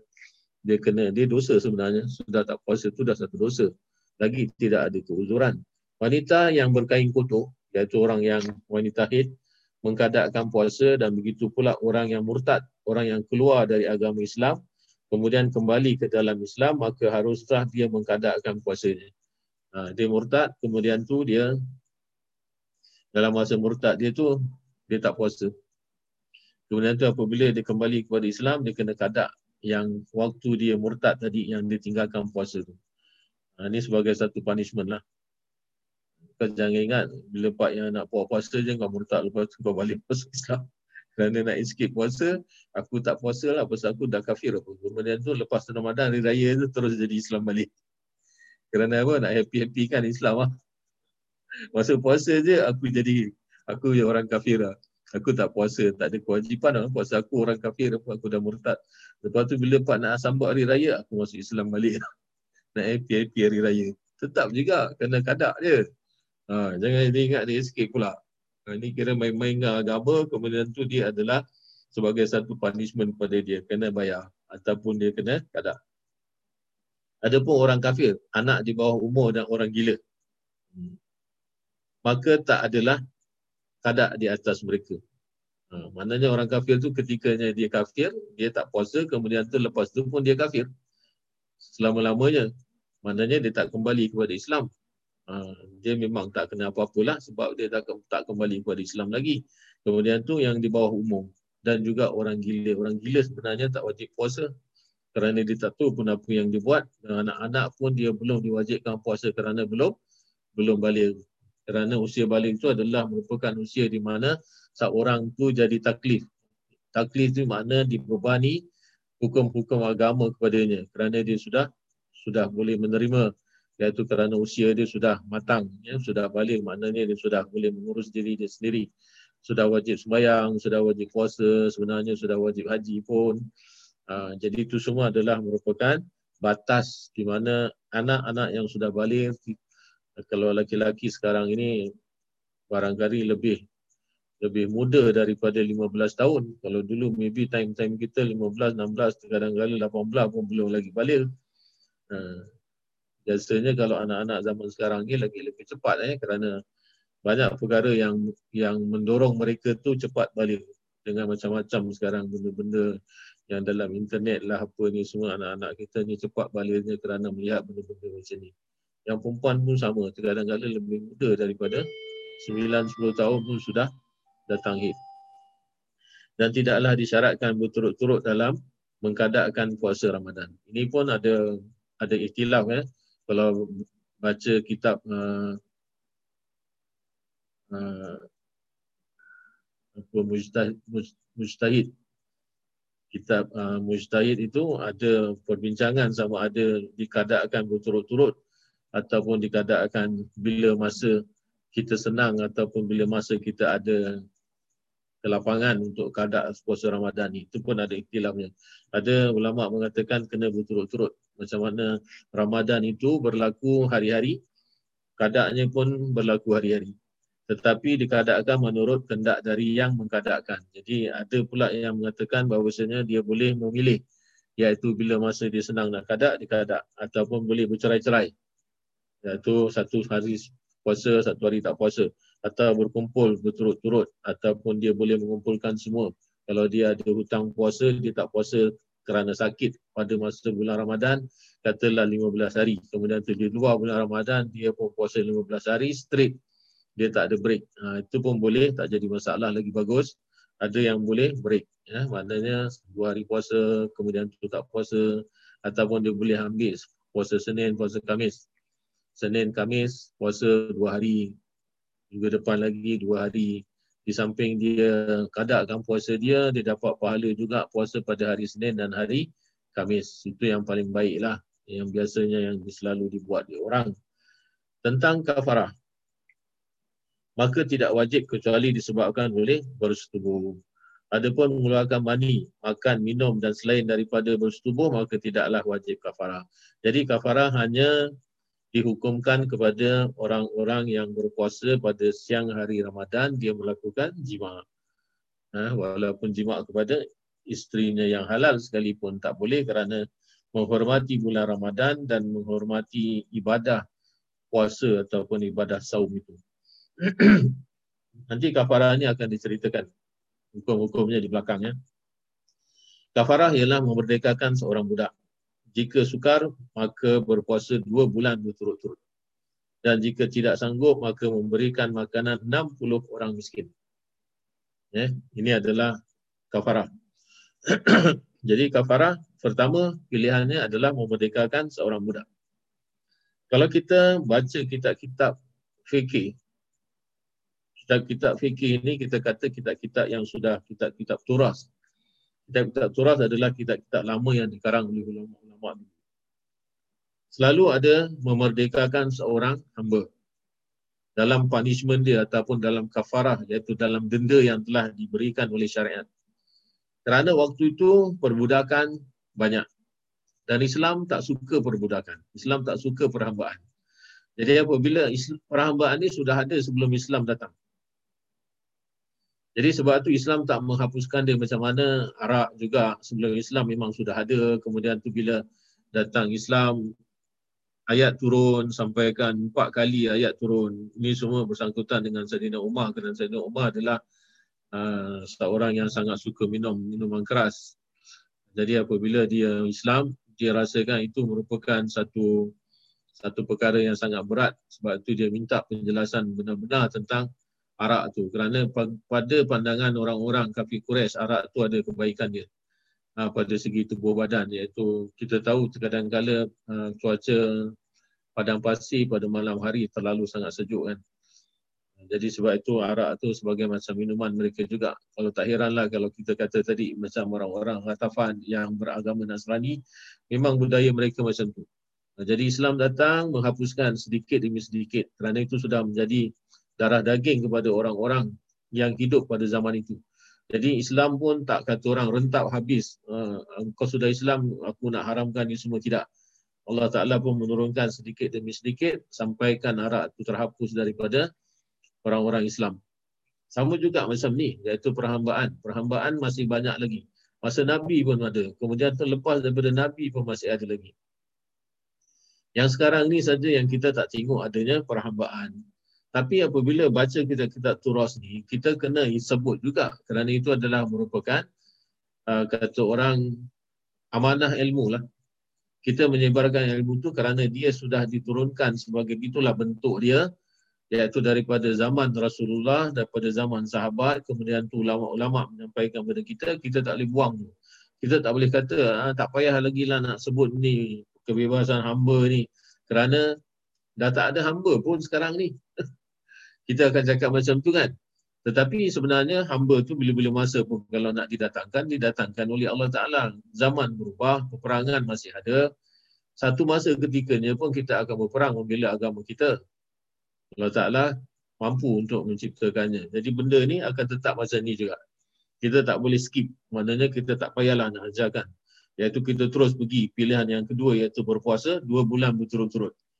Dan puasa dua bulan berturut-turut ni, dua bulan, satu bulan Ramadan sendiri saja dah tak tahan. Apalagi nak dua bulan ini sebab kerana satu kali berjimat pada siang hari. Dan ini adalah merupakan offense yang serius eh, dalam bulan Ramadan. Ha, jadi sebab tu apabila berlaku ini, nak kena puasa dua bulan berturut-turut. Ha, tak ada yang sanggup. Kerana satu bulan nanti puasa pun sudah sangat menyusahkan.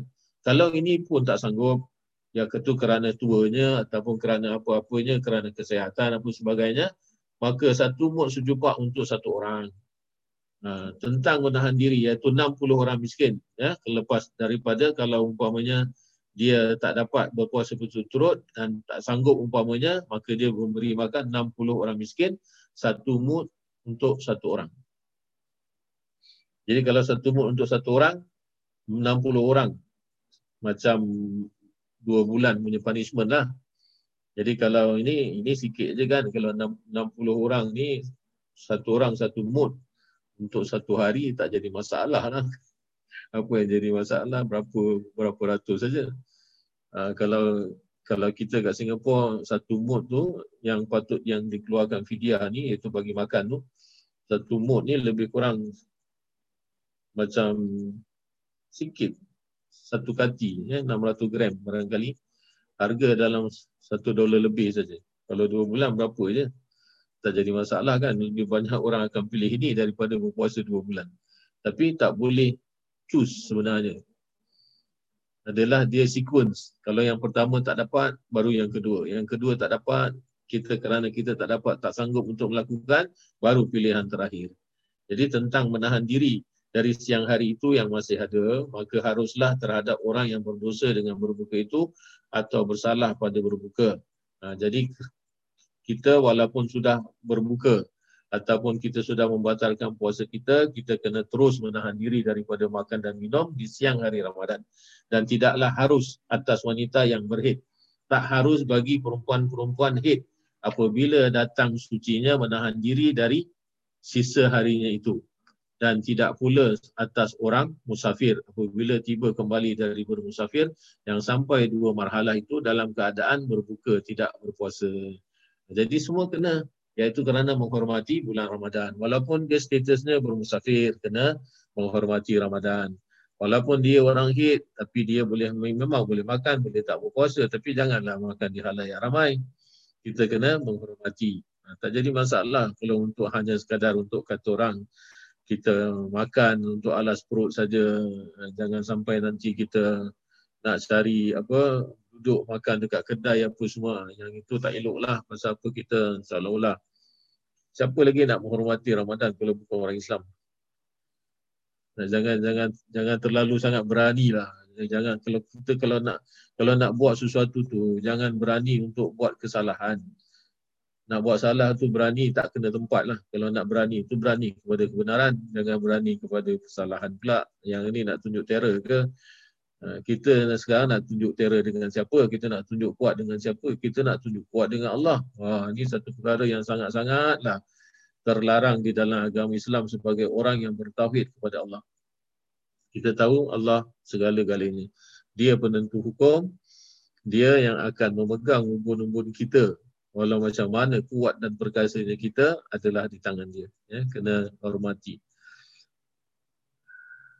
Dan wajiblah menahan diri apabila naik saksi melihat bulan. Seorang adil pada hari syak. Jadi kalau ada umpamanya satu orang dia nampak anak bulan kemudian tu dia kena apa tu dia kena menahan diri daripada makan dan minum. Maknanya dia sudah boleh mula puasa esok harinya. Kalau ulah umpamanya dia tidak melaporkannya kepada pihak yang berkuasa dan tidak diumumkan secara, secara keseluruhannya kepada seluruh negara pun umpamanya dia jauh daripada tempat tinggal ataupun jauh daripada kota dan dia tu orang pergunungan dia nampak ya nak bulan besok sudah masuk bulan puasa dia wajib puasa kerana dia sendiri sudah nampak berpuasa dalam bermusafir adalah lebih utama daripada berbuka ha. Walaupun dia berpuasa memang dia dia dalam musafir tapi kalau kita tahan kita kuat kita nak puasa pada masa bermusafir itu terlebih baik Ha, kecuali apabila tidak sanggup ataupun kalau kita dah tak sanggup kita kita apa tu ke- keadaan payah sangat dalam perjalanan kita boleh berbuka. Maknanya kita ada pilihan ketika kita bermusafir sama ada kita nak puasa terus ataupun kita nak kita nak berbuka. Ha. Saya pernah uh, puasa saya balik daripada Australia balik daripada Australia lepas hantar anak saya pergi belajar. Saya balik, saya puasa. Lepas tu flight saya berhenti dekat KL. Sebenarnya sebelum sampai KL tu, di pertengahan tu, eh, antara Australia kan nak dekat sampai nak dekat sampai ni lah, nak dekat sampai Malaysia tu dah dah buka sepatutnya. Tapi saya tak tahu saya tak tahu time apa. Saya dah kira tau, saya dah kira dah lebih daripada 12 jam saya puas saya puasa. Tapi saya tengok semua kebanyakan orang semua tak. Orang semua makan sebelum saya mula-mula saya naik flight aja orang pun dah makan. Maknanya tak ada orang yang Islam yang puasa. Saya tengok pun ada yang Islam tapi mereka pun tak puasa. Jadi saya tahan sampai bagi saya tak apalah nanti aku sampai KL aku baru buka. Sampai KL berapa jam? Lebih dari 12 jam. Pasal apa? Dia uh, flight tu dia singgah daripada Australia tu dia singgah satu tempat saya tak ingat. 14 ataupun 15 jam saya puasa. Kalau tak silap saya lah. Sama ada peristiwa tu daripada Australia ataupun saya balik daripada daripada Texas. Uh, saya pernah uh, kita puasa dalam kau terbang berhenti dekat KL. Ha.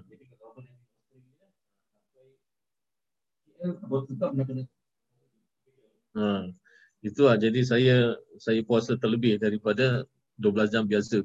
Tapi saya puasa jugalah. Pasal apa sayang nak buang kan. Ha, itu pengalaman saya lah tu. Dan jangan berbuka puasa pada jangan berbuka puas dan jangan berbuka pada hari keluar bermusafir. Ha, jadi digalakkan untuk kita bermusafir tu kita mula puasa. Melainkan dalam perjalanan kalau kita dah tak tahan ataupun dah tak sanggup, ha, maka kita berbuka. Di mana ia tadinya bermukim pada permulaan safarnya. Jadi waktu kita mula perjalanan sama ada nak balik ke ataupun nak keluar daripada negeri kita, maknanya kita apabila nak memulakan safar tu dia digalakkan untuk kita berpuasa. Maknanya kita jatuh niat lah untuk puasa besok hari. Misal kata kita punya kita punya flight ataupun perjalanan kita mula daripada pukul 10. Takkan pagi kita nak makan kan? Maknanya kita masih boleh puasa walaupun kita nanti satu hari ataupun satu ketikanya dalam perjalanan hari itu kita tak tahan dan kita berbuka. Tapi kalau seandainya kita sanggup meneruskannya, kita terus meneruskannya. Itu tujuannya kenapa kita tak disuruh berbuka pada awal permulaan hari masa kita nak bertolak. Ha, dan jangan pula berbuka pada hari kedatangan kembali apabila ia datang dari perjalanan itu dengan berpuasa. Jadi jangan jangan sampai nanti kita sampai di negeri kita kita nak buka walaupun belum sampai buka. Kalau boleh itu menahan diri sama-sama menghormati orang di sana walaupun kita tu baru sampai umpamanya. Jadi ini adalah merupakan adab orang bermusafir. Keluarnya berpuasa kalau tak sanggup, tengah-tengahnya boleh berbuka. Dah sampai pun, waktu kita sudah berbuka sekalipun, dah sampai negeri kita pun, kita disuruh untuk kesunahannya menahan diri daripada makan dan minum kerana menghormati orang-orang yang sudah kita sampai tempat ataupun kita sudah sampai mungkin. Tentang fidyah, maka wajiblah atas wanita hamil dan wanita yang menyusukan. Yang ini hanya ada dalam sebahagian pandangan mazhab saja eh.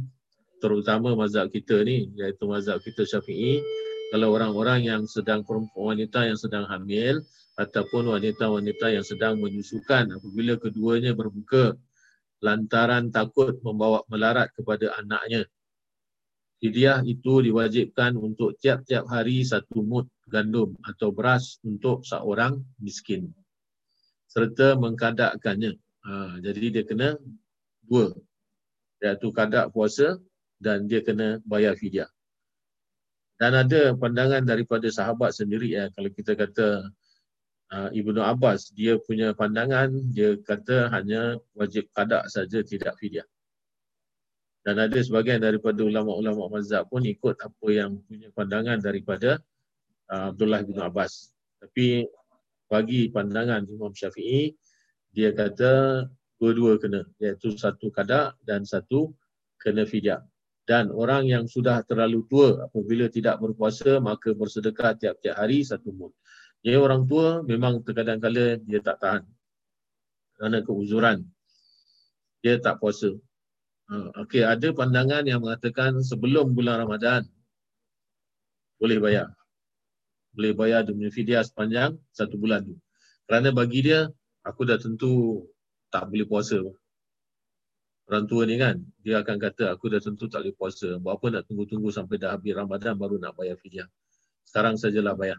Maknanya mula saja masuk Ramadan, dia dah bayar habis.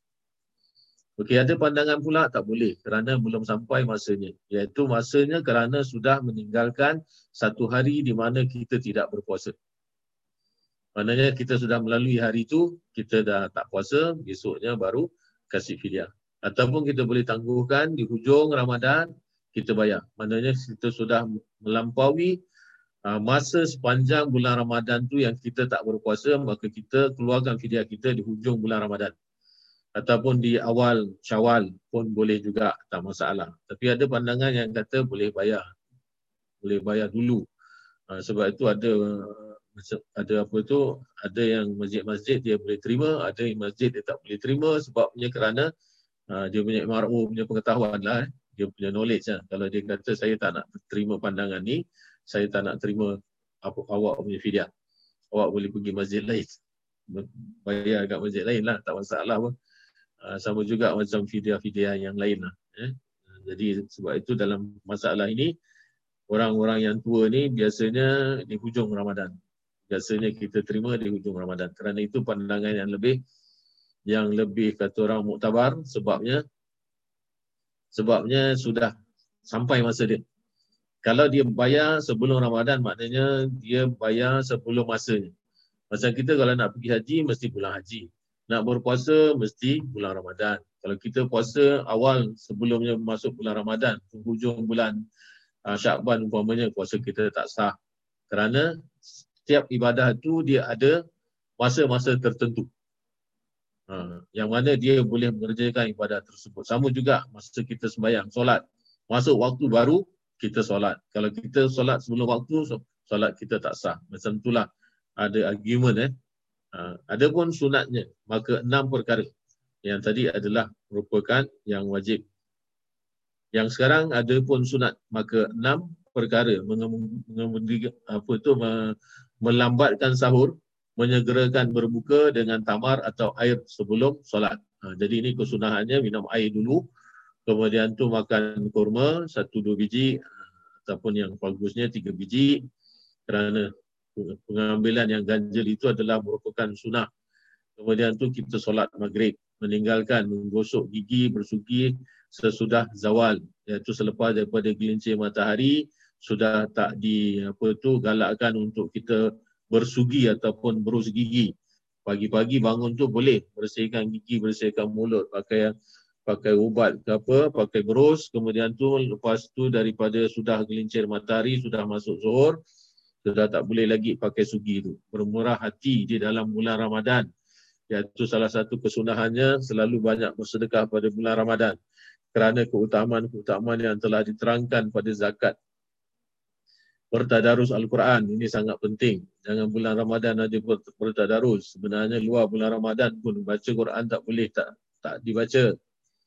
Dan beriktikaf dalam masjid. Ini apa lagi 10 hari terakhir Ramadan. 10 malam terakhir Ramadan sangat-sangat digalakkan dalam iktikaf dalam masjid. Kalau sekarang ni tak boleh lah agaknya. Covid masih ada. Lebih-lebih pada 10 yang akhir daripada bulan Ramadan. Kerana yang demikian adalah kebiasaan Rasulullah sallallahu alaihi wasallam. Jadi Nabi kalau sudah sampai akhir Ramadan iaitu lagi 10 malam terakhir Nabi biasanya akan selalu berada di masjid beriktikaf beribadah. Nabi tunjukkan kepada umat eh, macam mana beliau mengisi malam-malam terakhir Ramadan. Masa itulah kita lagi kena kencang lah. Ah, Iaitu jangan Ramadan tu kalau kita nak hatamkan Al-Quran biasanya 27 kita dah hatam ya. Lepas tu tiga hari tu relax eh tak baca Quran. Jadi yang paling baik tu rushing lah. Maksudnya tu kita betul-betul baca sampaikan pertengahan bulan Ramadan tu 15 kita dah satu kali khatam. Kemudian tu second second kali khatam kita buat uh, pada 15 hari yang second half tu. Ni, kalau gitu kita kita ada sikit apa tu mengisikan masa-masa tu lebih banyak kita banyak baca kita banyak baca Quran kita banyak apa tu uh, mentadaruskan kerana bagi kita kalau relax relax aja satu juz satu malam macam chicken sangat kan kita buatlah satu bulan tiga kali ke khatam ataupun every 10 days kita satu kali khatam macam tu agaknya baru kita dapat mengisi Ramadan kita dengan bertadarus Al-Quran Kemudian itu adalah Rasulullah apabila masuk 10 yang akhir lalu melipatkan tikar. Mengikatkan pinggang. Ha, ini menunjukkan persiapan Nabi untuk membiasakan dirinya dan keluarganya yang demikian untuk melakukan ibadah. Iaitu malam-malam terakhir Ramadan. Artinya berkekalan menegakkan ibadah. Kerana pada 10 yang akhir itu terdapat malam yang disebut sebagai Lailatul Qadar. Dan yang lebih kerap kali Lailatul Qadar itu pada malam yang ganjil dari yang 10 eh? dan malam yang ganjil yang lebih mendekati ialah malam satu liku. Oh, satu liku tu maknanya 21 lah. Dia kalau belas, sebelas, dua belas, lepas daripada 20, kira liku. Eh? Sebelas, dua belas, tiga belas. Yang belas, belas, belas tu semua lepas daripada sepuluh. Jadi kalau lepas daripada dua semua liku-liku. Satu liku, dua liku, tiga liku, Ha, jadi maknanya 21 malam 3 malam 23 malam 5 maknanya 5 lekor 25 dan ujung-ujung sekali lepas daripada dah tak ada ganjil dia ha, sampailah keropok lekor Oh, lekor tu bahasa apa Ustaz? Bahasa Melayu Ha? Melayu eh? Bahasa Melayu ha, Melayu Cikgu ada komen? ha, Bahasa Melayu Le- lekor bahasa Melayu Bahasa Melayu lah, Mak. Mama jangan tanya banyak-banyak bahasa Melayu, Mak. Okey, sorry, sorry. Mama tak boleh tanya ya.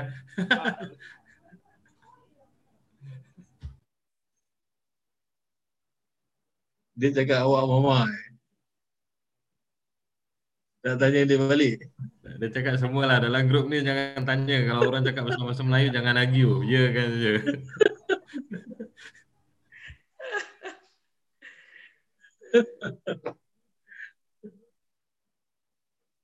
Jadi 27 dan berturut-turut dalam beriktikaf ini adalah lebih utama.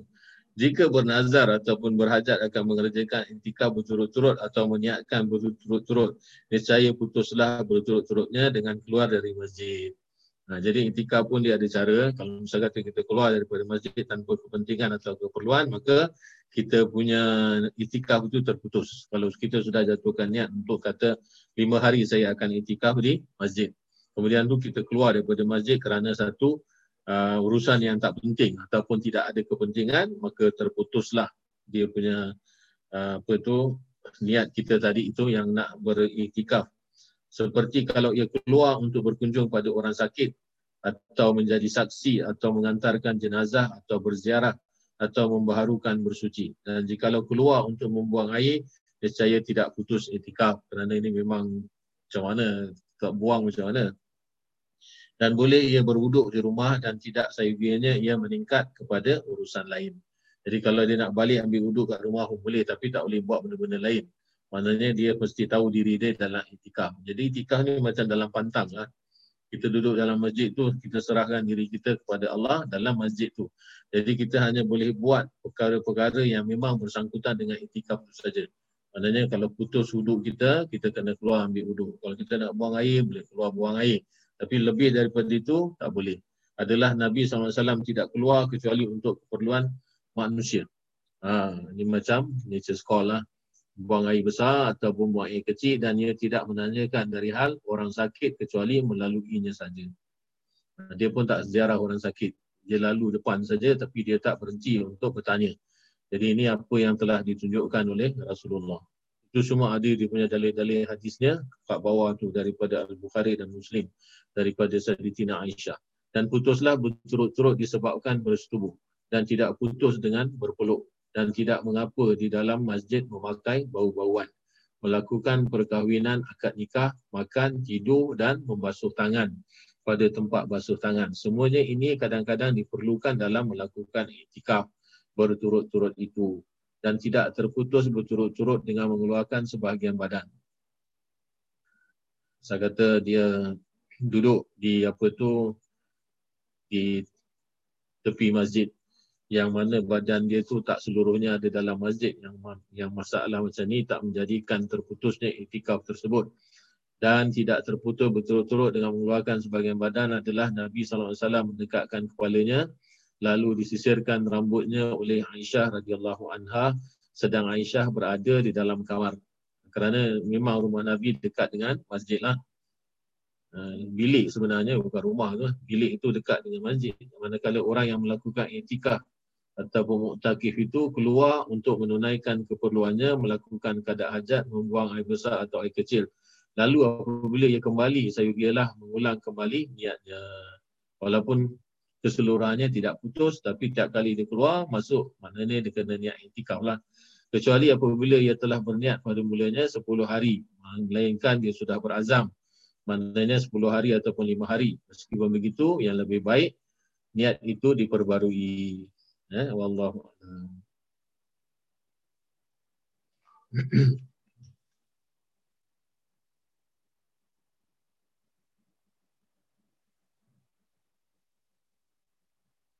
Bismillahirrahmanirrahim.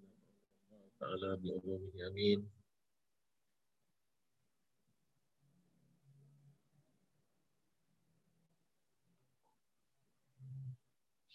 Muka surat 209.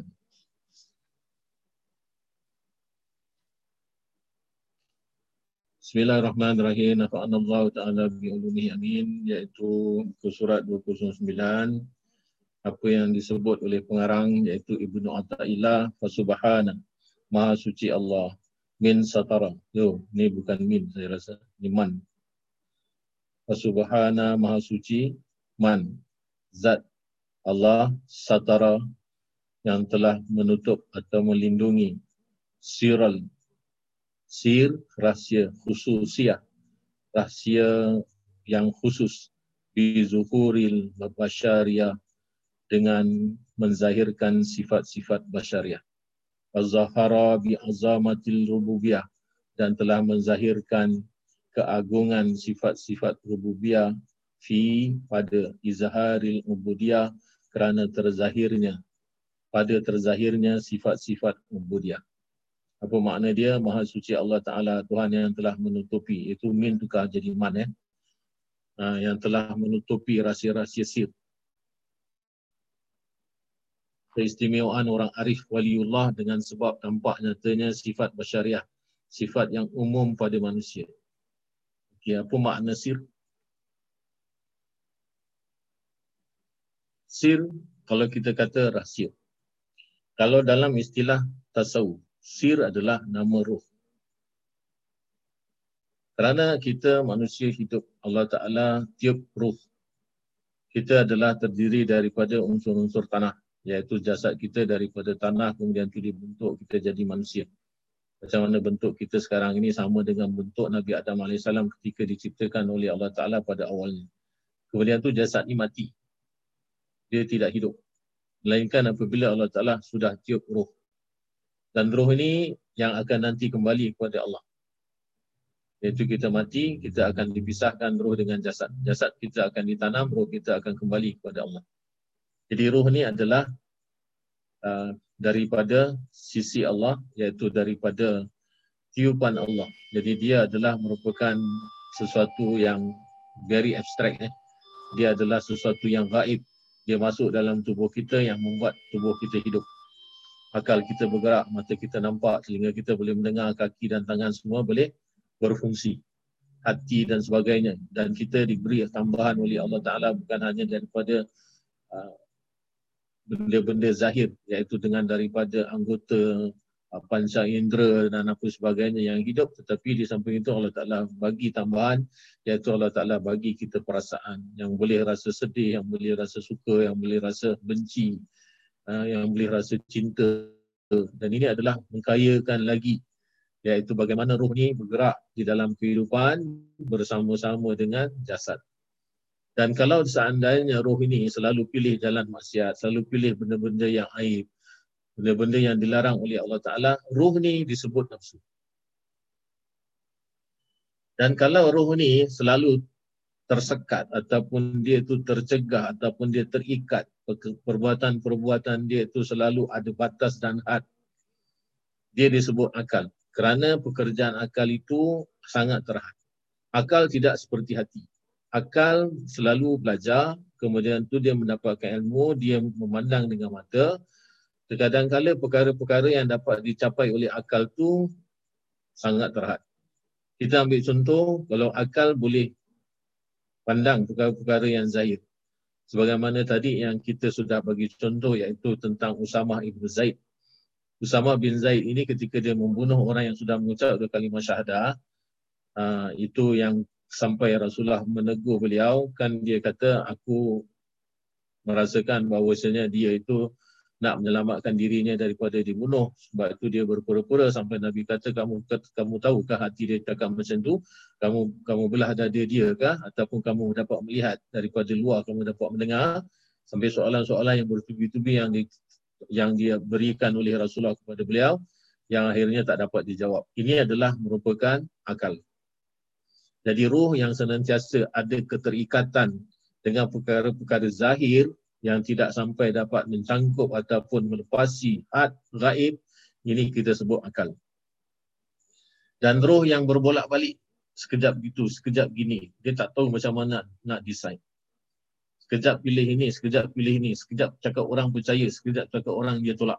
Yang ini dikatakan sebagai kalbu. Ha, macam mana dalam doa yang sembahyang tu dalam doa doa kita ketika kita baca tahiyat ya ya mukallibal qulub sabit qulubi ala dinik.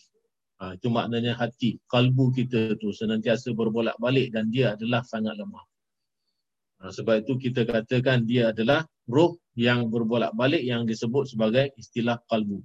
Kemudian tu roh yang tenang. Roh yang tenang senantiasa dia itu menerima pasrah kepada Allah Ta'ala umpamanya dan ini adalah namanya ruh. Ha, jadi ketenangan itu yang dikatakan sebagai ruh. Dia jadi ada bentuk nafsu, ada bentuk akal, ada bentuk kalbu, ada bentuk ruh. Dan yang dinamakan ruh yang senantiasa bersih, dia jauh daripada kegelapan indrawi. Maknanya kalaulah Allah Ta'ala tu bagi dia melihat dengan mata dia satu biji. Satu biji biji benih dan apabila dia melihat tu dia punya dia punya sir iaitu roh dia tu akan dapat melihat di dalam biji itu ada batang, ada akar, ada dahan, ada bat, ada daun, kemudian tu ada bunga, kemudian tu ada buah. Ha, jadi dia nampak yang sebiji itu akan mengeluarkan tanaman-tanaman yang ternyata apabila dia tanam memang itulah yang tumbuh. Jadi sejak daripada dia melihat benih itu saja dia sudah tahu apa yang akan terjadi dengan benih tadi. Yang ini kita katakan sebagai sir. Roh yang macam ini yang senantiasa dapat melihat melebihi daripada batas akal, kita kata dia sir. Ha, sir tu memang makna zahir dia ataupun makna bahasa dia sir itu rahsia. Tapi kalau dalam istilah ahli sufi, dia adalah merupakan sesuatu yang telah dicampakkan oleh Allah Ta'ala ataupun Allah Ta'ala telah inspirasikan kepada lubuk hati dia ataupun kepada ruh yang tenang yang dia tu dapat melihat kebesaran Allah Ta'ala melalui penciptaan yang zahir ini. Sebab tu pengarang kata Allah Ta'ala telah melindungi. Khususiah adalah cahaya. Cahaya pendidikan ataupun pengajaran daripada Allah Ta'ala yang diletakkan di dalam sanubari manusia. Ataupun kita kata ruh yang tenang ataupun ruhul mutmainnah. Yang itu yang Allah Ta'ala letakkan. Iaitu khususiah.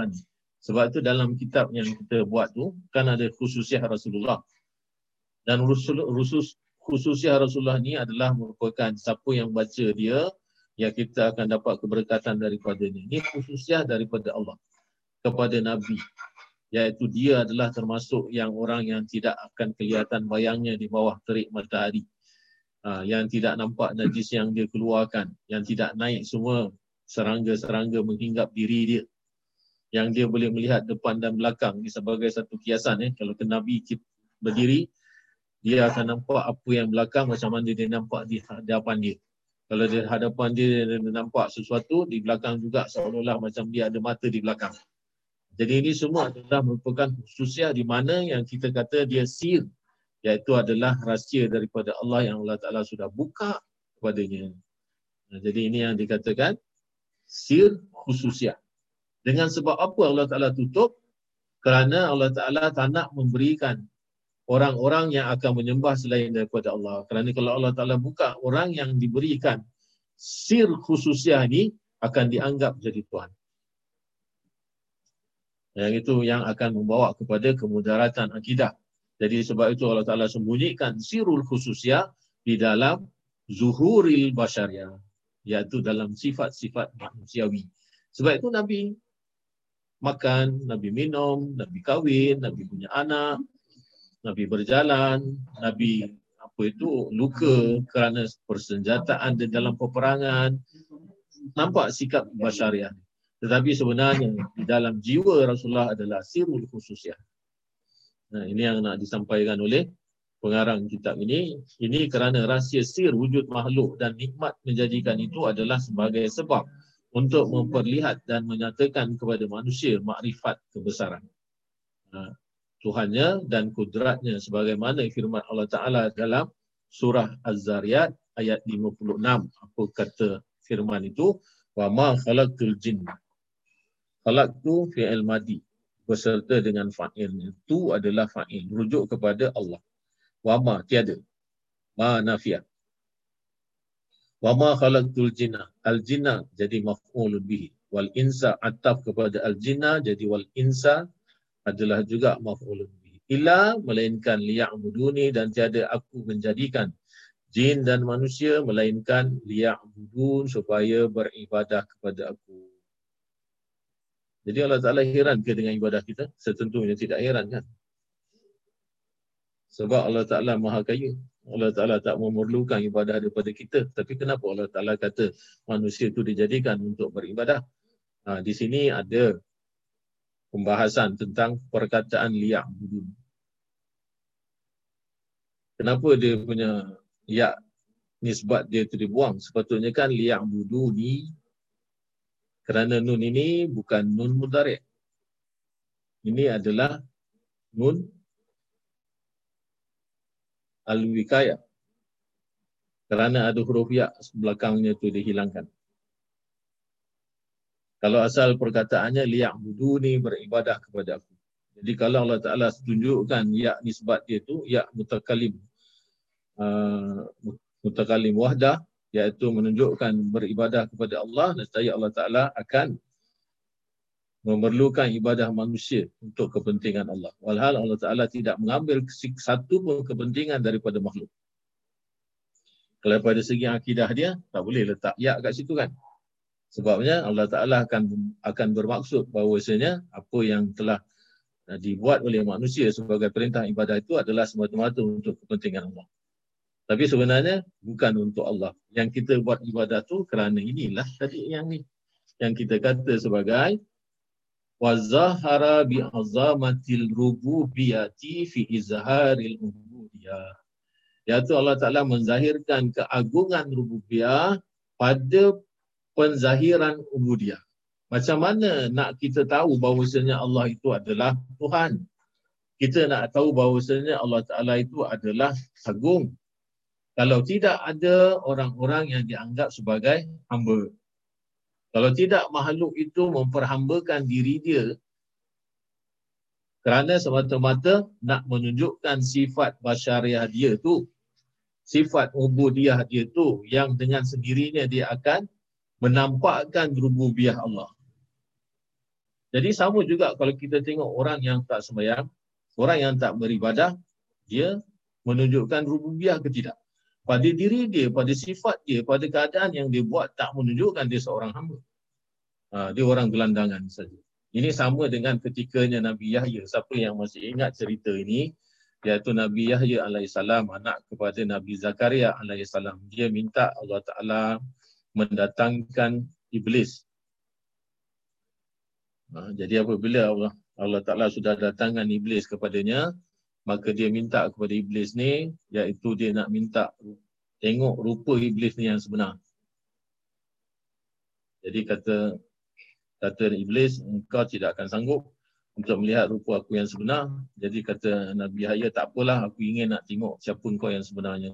Kau selalu datang dalam bentuk manusia, manusia kadang-kadang orang tua, ha, kadang bawa tongkat, ha, kadang-kadang orang yang sangat daif macam seolah-olah aku tak nampak apa sebenarnya diri kau. Ha, jadi dia kata baiklah tapi bukan di sini. Kita buat satu janji kita akan jumpa uh, tak ada orang lain kau dan aku saja kerana itulah ajat aku atau, atau apa dia kata aku tak nak orang lain tengok aku yang sebenarnya. Jadi kata Nabi Yahya baiklah.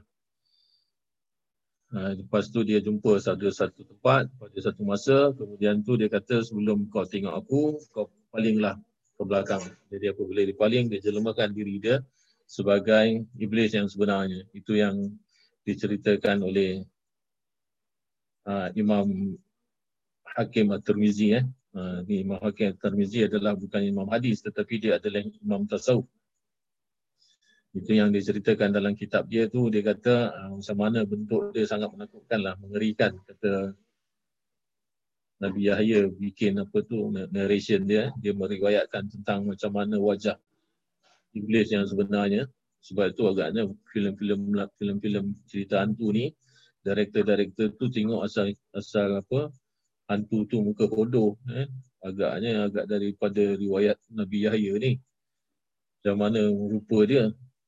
Dia kata rupa dia sangat bodoh kata dia sangat bodoh sangat sangat mengerikan. Ada dia apa yang diceritakan yang sempat dalam dalam riwayat tu diceritakan iaitu pakaian dia tu ronyok-ronyok. Kemudian tu ada banyak cap-cap ataupun simbol-simbol agama.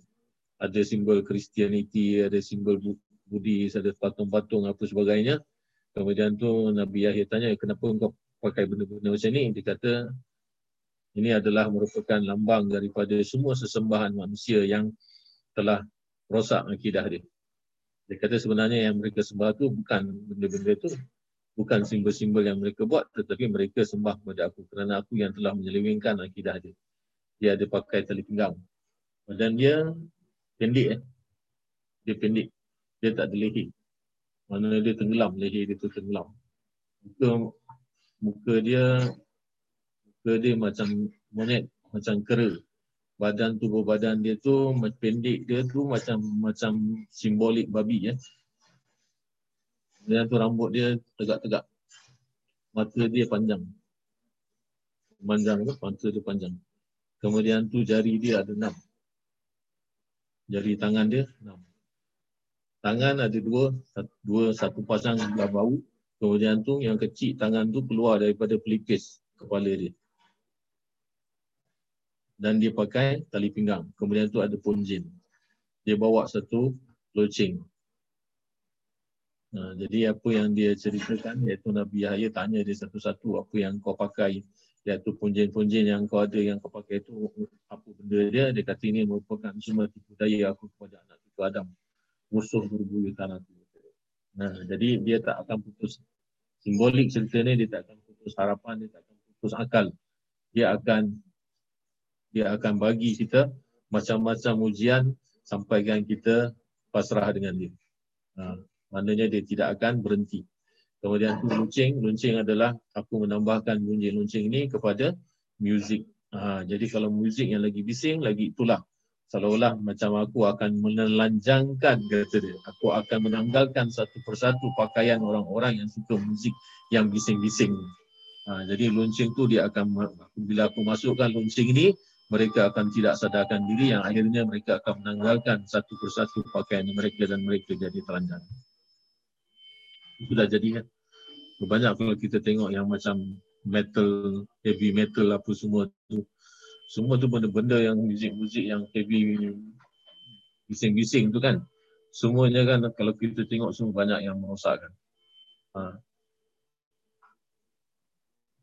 Itu salah satu daripada apa yang dia ceritakan daripada wajah-wajah ataupun daripada rupa sebenar iblis. Ada banyak cerita dari in detail saya tak cerita in detail.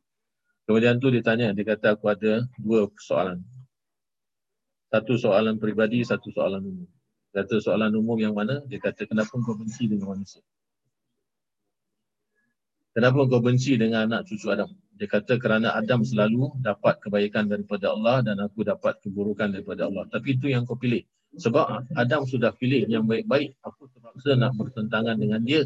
Kerana dia musuh aku, aku tak boleh pilih yang sama dengan dia. Jadi aku akan menghapuskan kebaikan Adam dengan kejahatan aku. Lepas tu, dia kata, siapa saja anak cucu Adam yang melakukan maksiat, yang bertentangan dengan apa pilihan Adam, akan menambahkan nyawa aku.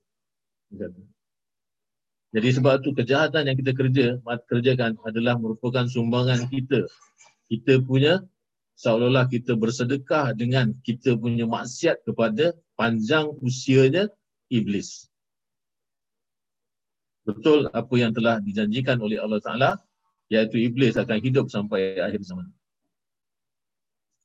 Sepanjang umur manusia, sepanjang itu akan ada kejahatan. Sepanjang itu dia akan menyumbangkan period of time maksiat dia tadi kepada iblis. Sama juga macam ni.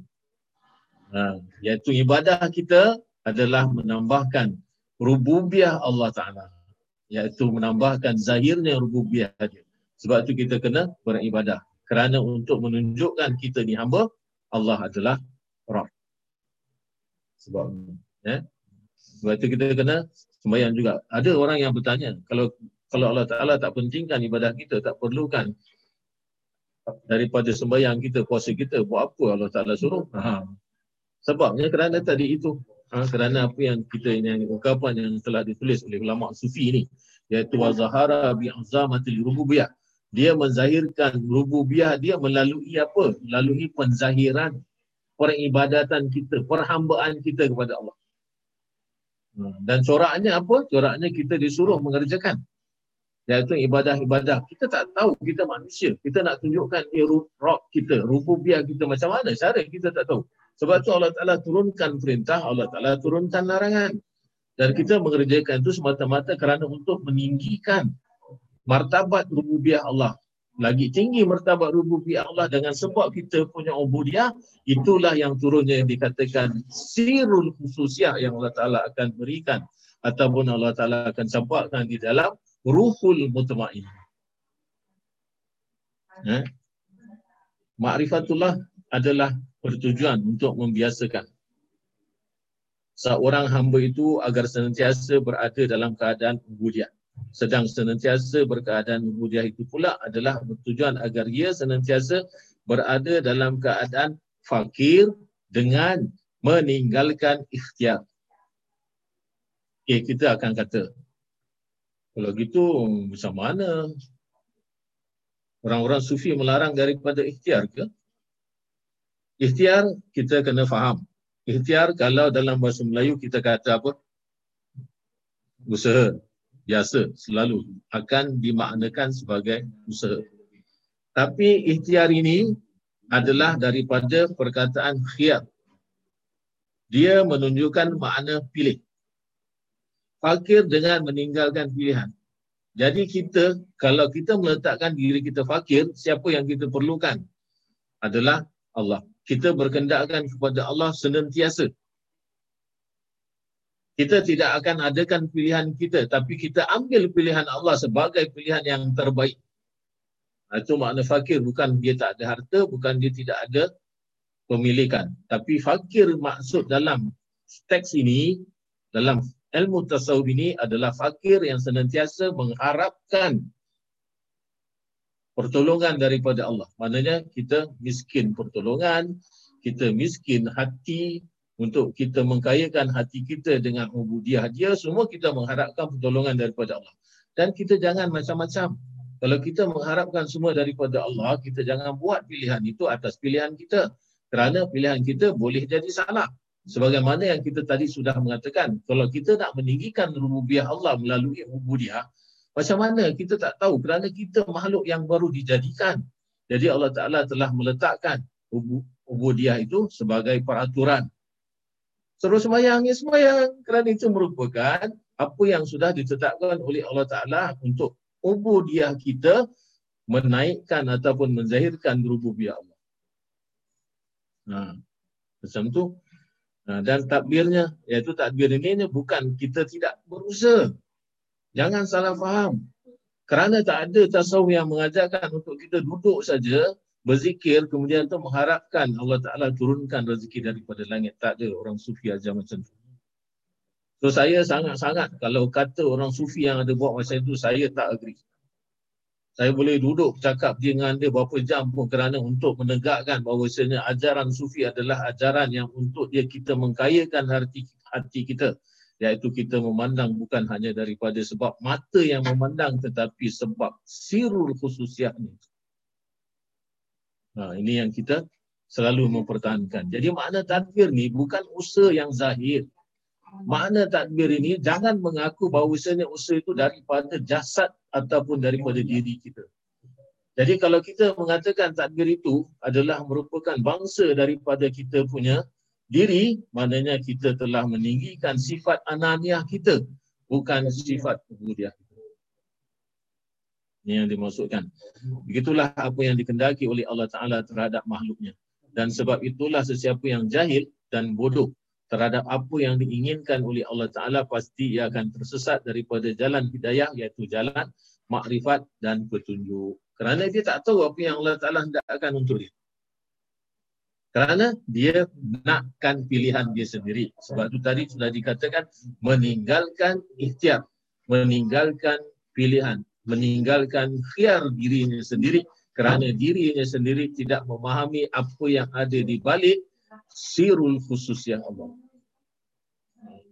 Ketahuilah bahawa apabila sah adabmu bersama dengan Tuhan. Ini adalah merupakan adab kita sebagai khalik dan sebagai makhluk yang telah dijadikan oleh khalik. Pasti anda akan dikurniakan ijabah iaitu jawapan yang positif yang diterima oleh Allah Ta'ala. Maknanya makbul tanpa meminta. Ha. Dan adab yang paling besar itu ialah jika anda meninggalkan terus kehendakmu dengan menurut kehendak Tuhanmu. Yang paling baik adalah kita meninggalkan angan-angan dan semua kemauan kita. Kita serahkan, Ya Allah, engkau uruskanlah kehidupan aku. Engkau uruskanlah perkara aku. Yang paling terbaik, aku percaya kepada engkau. Oh, kita akan kata, oh, kalau gitu biarkanlah Allah Ta'ala yang buat, kita tak payahlah buat. Ha, ini sudah jadi loya buruk. Hmm. Dan kita kata manusia tidak boleh meninggalkan usaha. Manusia adalah ubudiyah.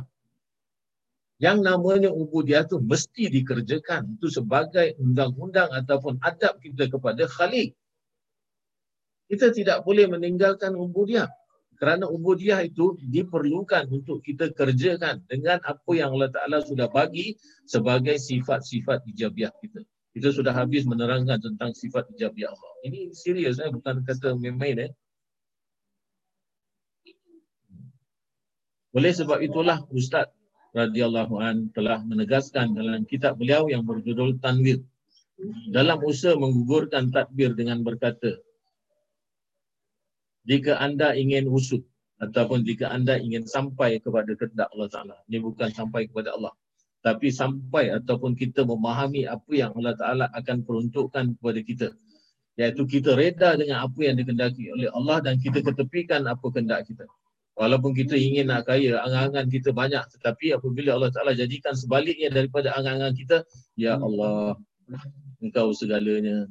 Engkau yang lebih mengerti tentang diri aku. Ini, tapi tak boleh lupa usaha ya. Tak ada yang kata orang-orang sufi tak payah kerja, duduk saja, buang TV, buang perabot. Tak ada. Jangan jadi sufi yang macam ini. Sebab itu kita kata banyak orang-orang sufi tak tahu lah, saya belajar, saya tak jumpa guru kita macam ini. Saya tak nampak yang dia meninggalkan usaha, yang dia meninggalkan uh, meninggalkan mencari apa yang menjadi kurniaan Allah.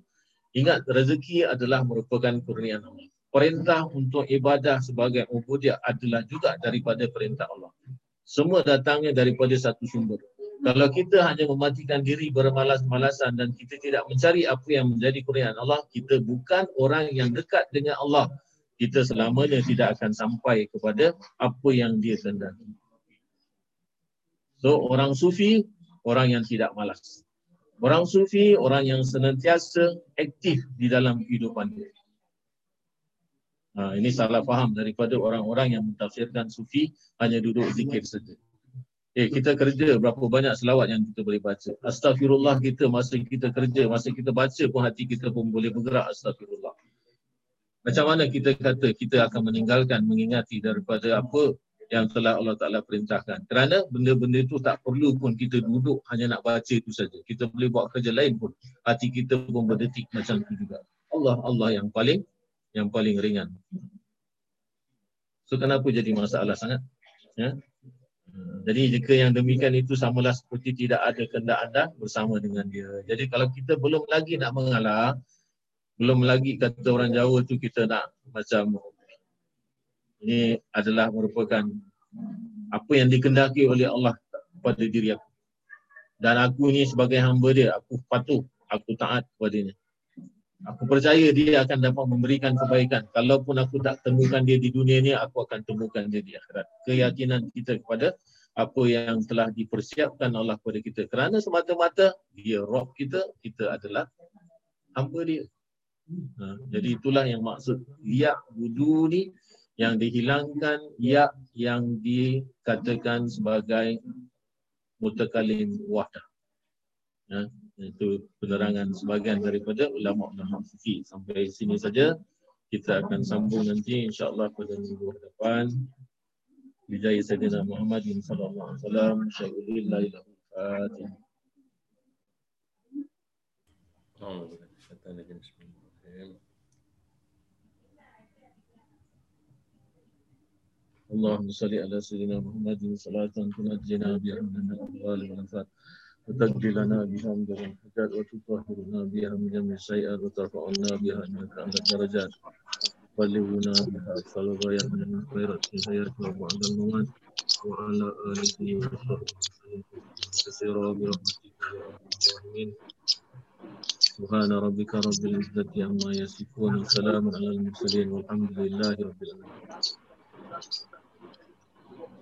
Assalamualaikum warahmatullahi wabarakatuh. Waalaikumsalam warahmatullahi wabarakatuh. Okay, saya boleh beredar kerana cucu-cucu semua dah sampai dah. Makan apa malam ni? Ha? Makan apa malam ni? Makan ni malam ni tak tahu. Budak-budak bawa apa saya pun tak tengok. Grab, grab food, grab food. Ha, tak tahu lah. Ini semua dah cucu-cucu dah datang ni dah. Okey, saya beredar eh. Saya mohon diri. Alright, no. Terima kasih. Assalamualaikum. Assalamualaikum warahmatullahi